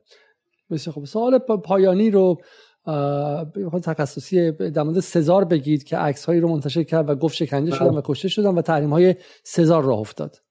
ببینید ماجرای شیمیایی رو هم گفتید. من باز اونجا فراموش کردم بگم. شیمیایی و سزار دو تا از پرونده های تکان است در سوریه. من هنوز تا الان اگر رسیده بودم می‌گفتم. فکر می‌کنم دیگه شما و دوستان سراحت من رو و صداقت من رو تایید می‌کنن. خیلی پژوهش کردم روی این موضوع. با خیلی ها تونستم صحبت کنم. دنبال این بودم چه در ایران چه در سوریه که واقعا اتفاق شیمیایی از چه قرار من محال صد درصد نمی بینم که نظام سوریه یا افرادی در درون نظام سوریه با هر انگیزه این کار رو انجام داده باشن. ولی از منطق عقلی این رو بسیار دور می‌بینم. چرا؟ ببینید امروز در صحرای سینا در صحرای سینای مصر ما سالها مقاومت اسلامی یعنی حزب الله ایرانی ها و دیگران تسلیحات رو میرسوندن به فلسطینی ها این دیگه چون چیزی محرمانه نیست من میگم. یهو بعد از این ماجراها یهو یه داعشی پیدا میشه در صحرای سینا. شروع می‌کنه به کشتن ارتش مصر شروع می‌کنه به کشتن مردم درسته؟ یهو دولت مصر میاد منطقه رو منطقه ممنوع اعلام می‌کنه مردم رو تهجیر می‌کنه هجرت میده شروع می‌کنه کلا منطقه رو میبنده. امروز شما یه فشنگ نمی‌تونی از سینا به فلسطین برسونه دقت کنید این ماجرا رو. یهو در سوریه می‌خوام بگم ببینید چه جور کار می‌کنه. آیا داعش به حال داعش کف میدان داعش داره میجنگه. اما چه کسی داره این خط و ربط رو در واقع میده؟ که کلا صحرای سینا رو لحاظ استراتژیک ساقط کنه اجازه کلا فلسطین رو دچار دچار یه محاصره کامل کنه. یعنی چندین دهه مقاومت اسلامی ایران تلاش کرد از صحرای سینا به فلسطین تسلیحات برسونه و رسوند. یه داعش اومد با کشتن و یک سرباز مصری در این دهه کشته نشد. یهو یه داعش پیدا میشه با کشتن سربازان مصری کاملا سرای سینا رو از لحاظ نظامی ساقط می‌کنه. اتفاق شیمیایی دقیقا چیزی شبیه این هستش. سوال من این هستش که آیا منطقی حمله شیمیایی چه اتفاق یعنی مثلا اگر نظام سوریه حمله شیمیایی می‌کرد معارضین دستاشون میوردن بالا می‌گفتن ما از فردا تسلیم میشیم. یعنی در داخل نظام سوریه اینقدر عقول و ادراکات کودکانه است و هیچ درکی از واقعیت میدان نداره. من این رو یا منصوب می‌کنم به جریان نفوذی در نظام سوریه یعنی من از کشتارهای نظام سوریه گفتم بدون تعارفم گفتم. هیچ ابایی هم ندارم این رو بگم و مکرر دارم فیلم هم موجود قابل دفاع هم به هیچ عنوان نیست. اما آیا یک نظام به این قدر سخافت می‌رسه که ندونه حمله شیمیایی یعنی یک واکنش گسترده بین و منطقه‌ای و قطعا خل سلاح شیمیایی؟ آیا تجربه عراق رو نداشت در جنگ کویت؟ این واضح بود. من این رو یا به یک جریانی در داخل نظام سوریه شیمیایی چون ما اسناد مدارک داریم برنامه خاصی خواهیم گذاشت در مورد شیمیایی و من خودم در مورد شیمیایی حرفایی دارم. بر اساس تحقیقاتی که در سالهای گذشته انجام شد در موردش حرف می‌زنیم. در مورد سزار اگه میشه یکی دو جمله فقط بگید چون دیگه واقعا در خصوص سزار هم من ببینید تقریبا به نظر میاد اسناد غیر قابل انکار هست. من نتونستم در واقع این رو رد یا تایید کنم اما به هر حال نشون میده تصاویر ظاهرا درست است.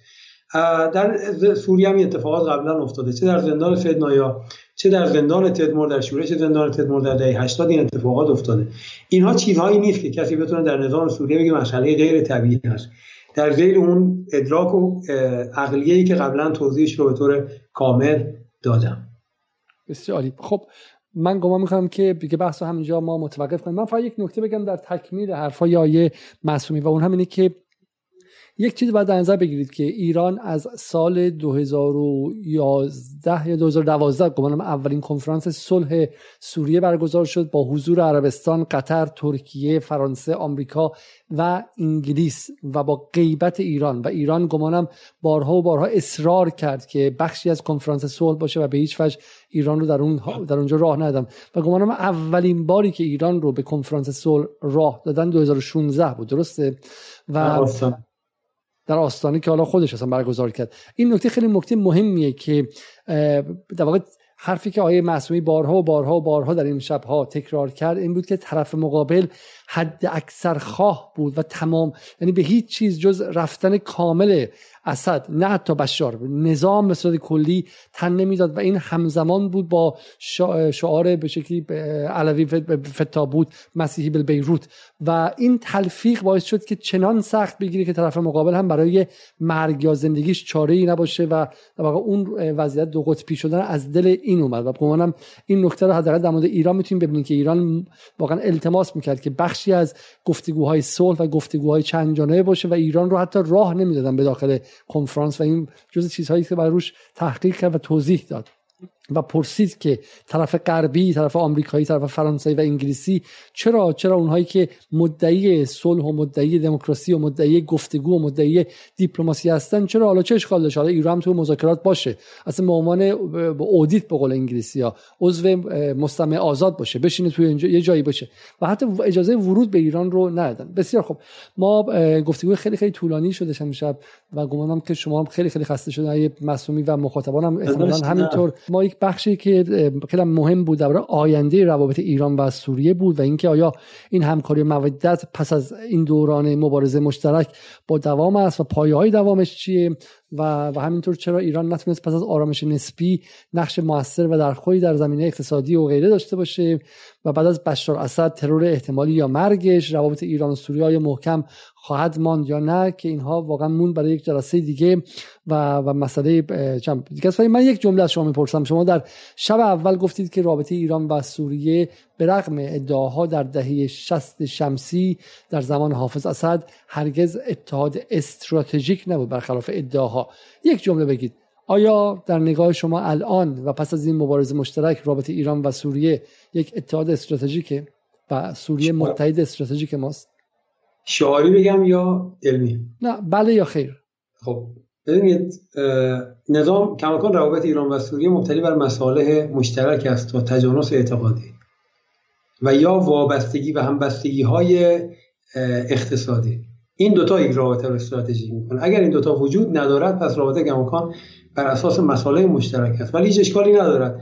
مسائل مشترک باشد چندین دهه ادامه پیدا کند یک روابطی عمیقتر از بسیاری از روابط در واقع دیگر با کشورهایی که شاید متجانستر باشند اما به هر دلیل روابط مانا و مستمر نباشد. بسیار خیلی خیلی ممنون زاده از اینکه شما و دوستان. که بنده رو تحمل کردم پرحرفی های بنده رو. ایانا بنده معذوریت هایی داشتم در این شبها برخی از حرفا رو نتونستم کامل بزنم. امیدوارم دوستان بنده رو درک کنم و این رو بپذیرن از من که دنبال نبودم که به فکر اونها جهتی بدم. از سوی کسی آن چیزی بود که میفهمیدم. حالا اگر درست غلط جایی نقصی داشت جایی اشتباه رفتم دقیقا آن چیزی بود که من میفهمیدم. نه آن چیزی که کسی به من در واقع تلقین کرده بود که به ذهن و ادراک شما وارد کنم تا شب روز دیگر خدا نگهدار و شب همگی خوش.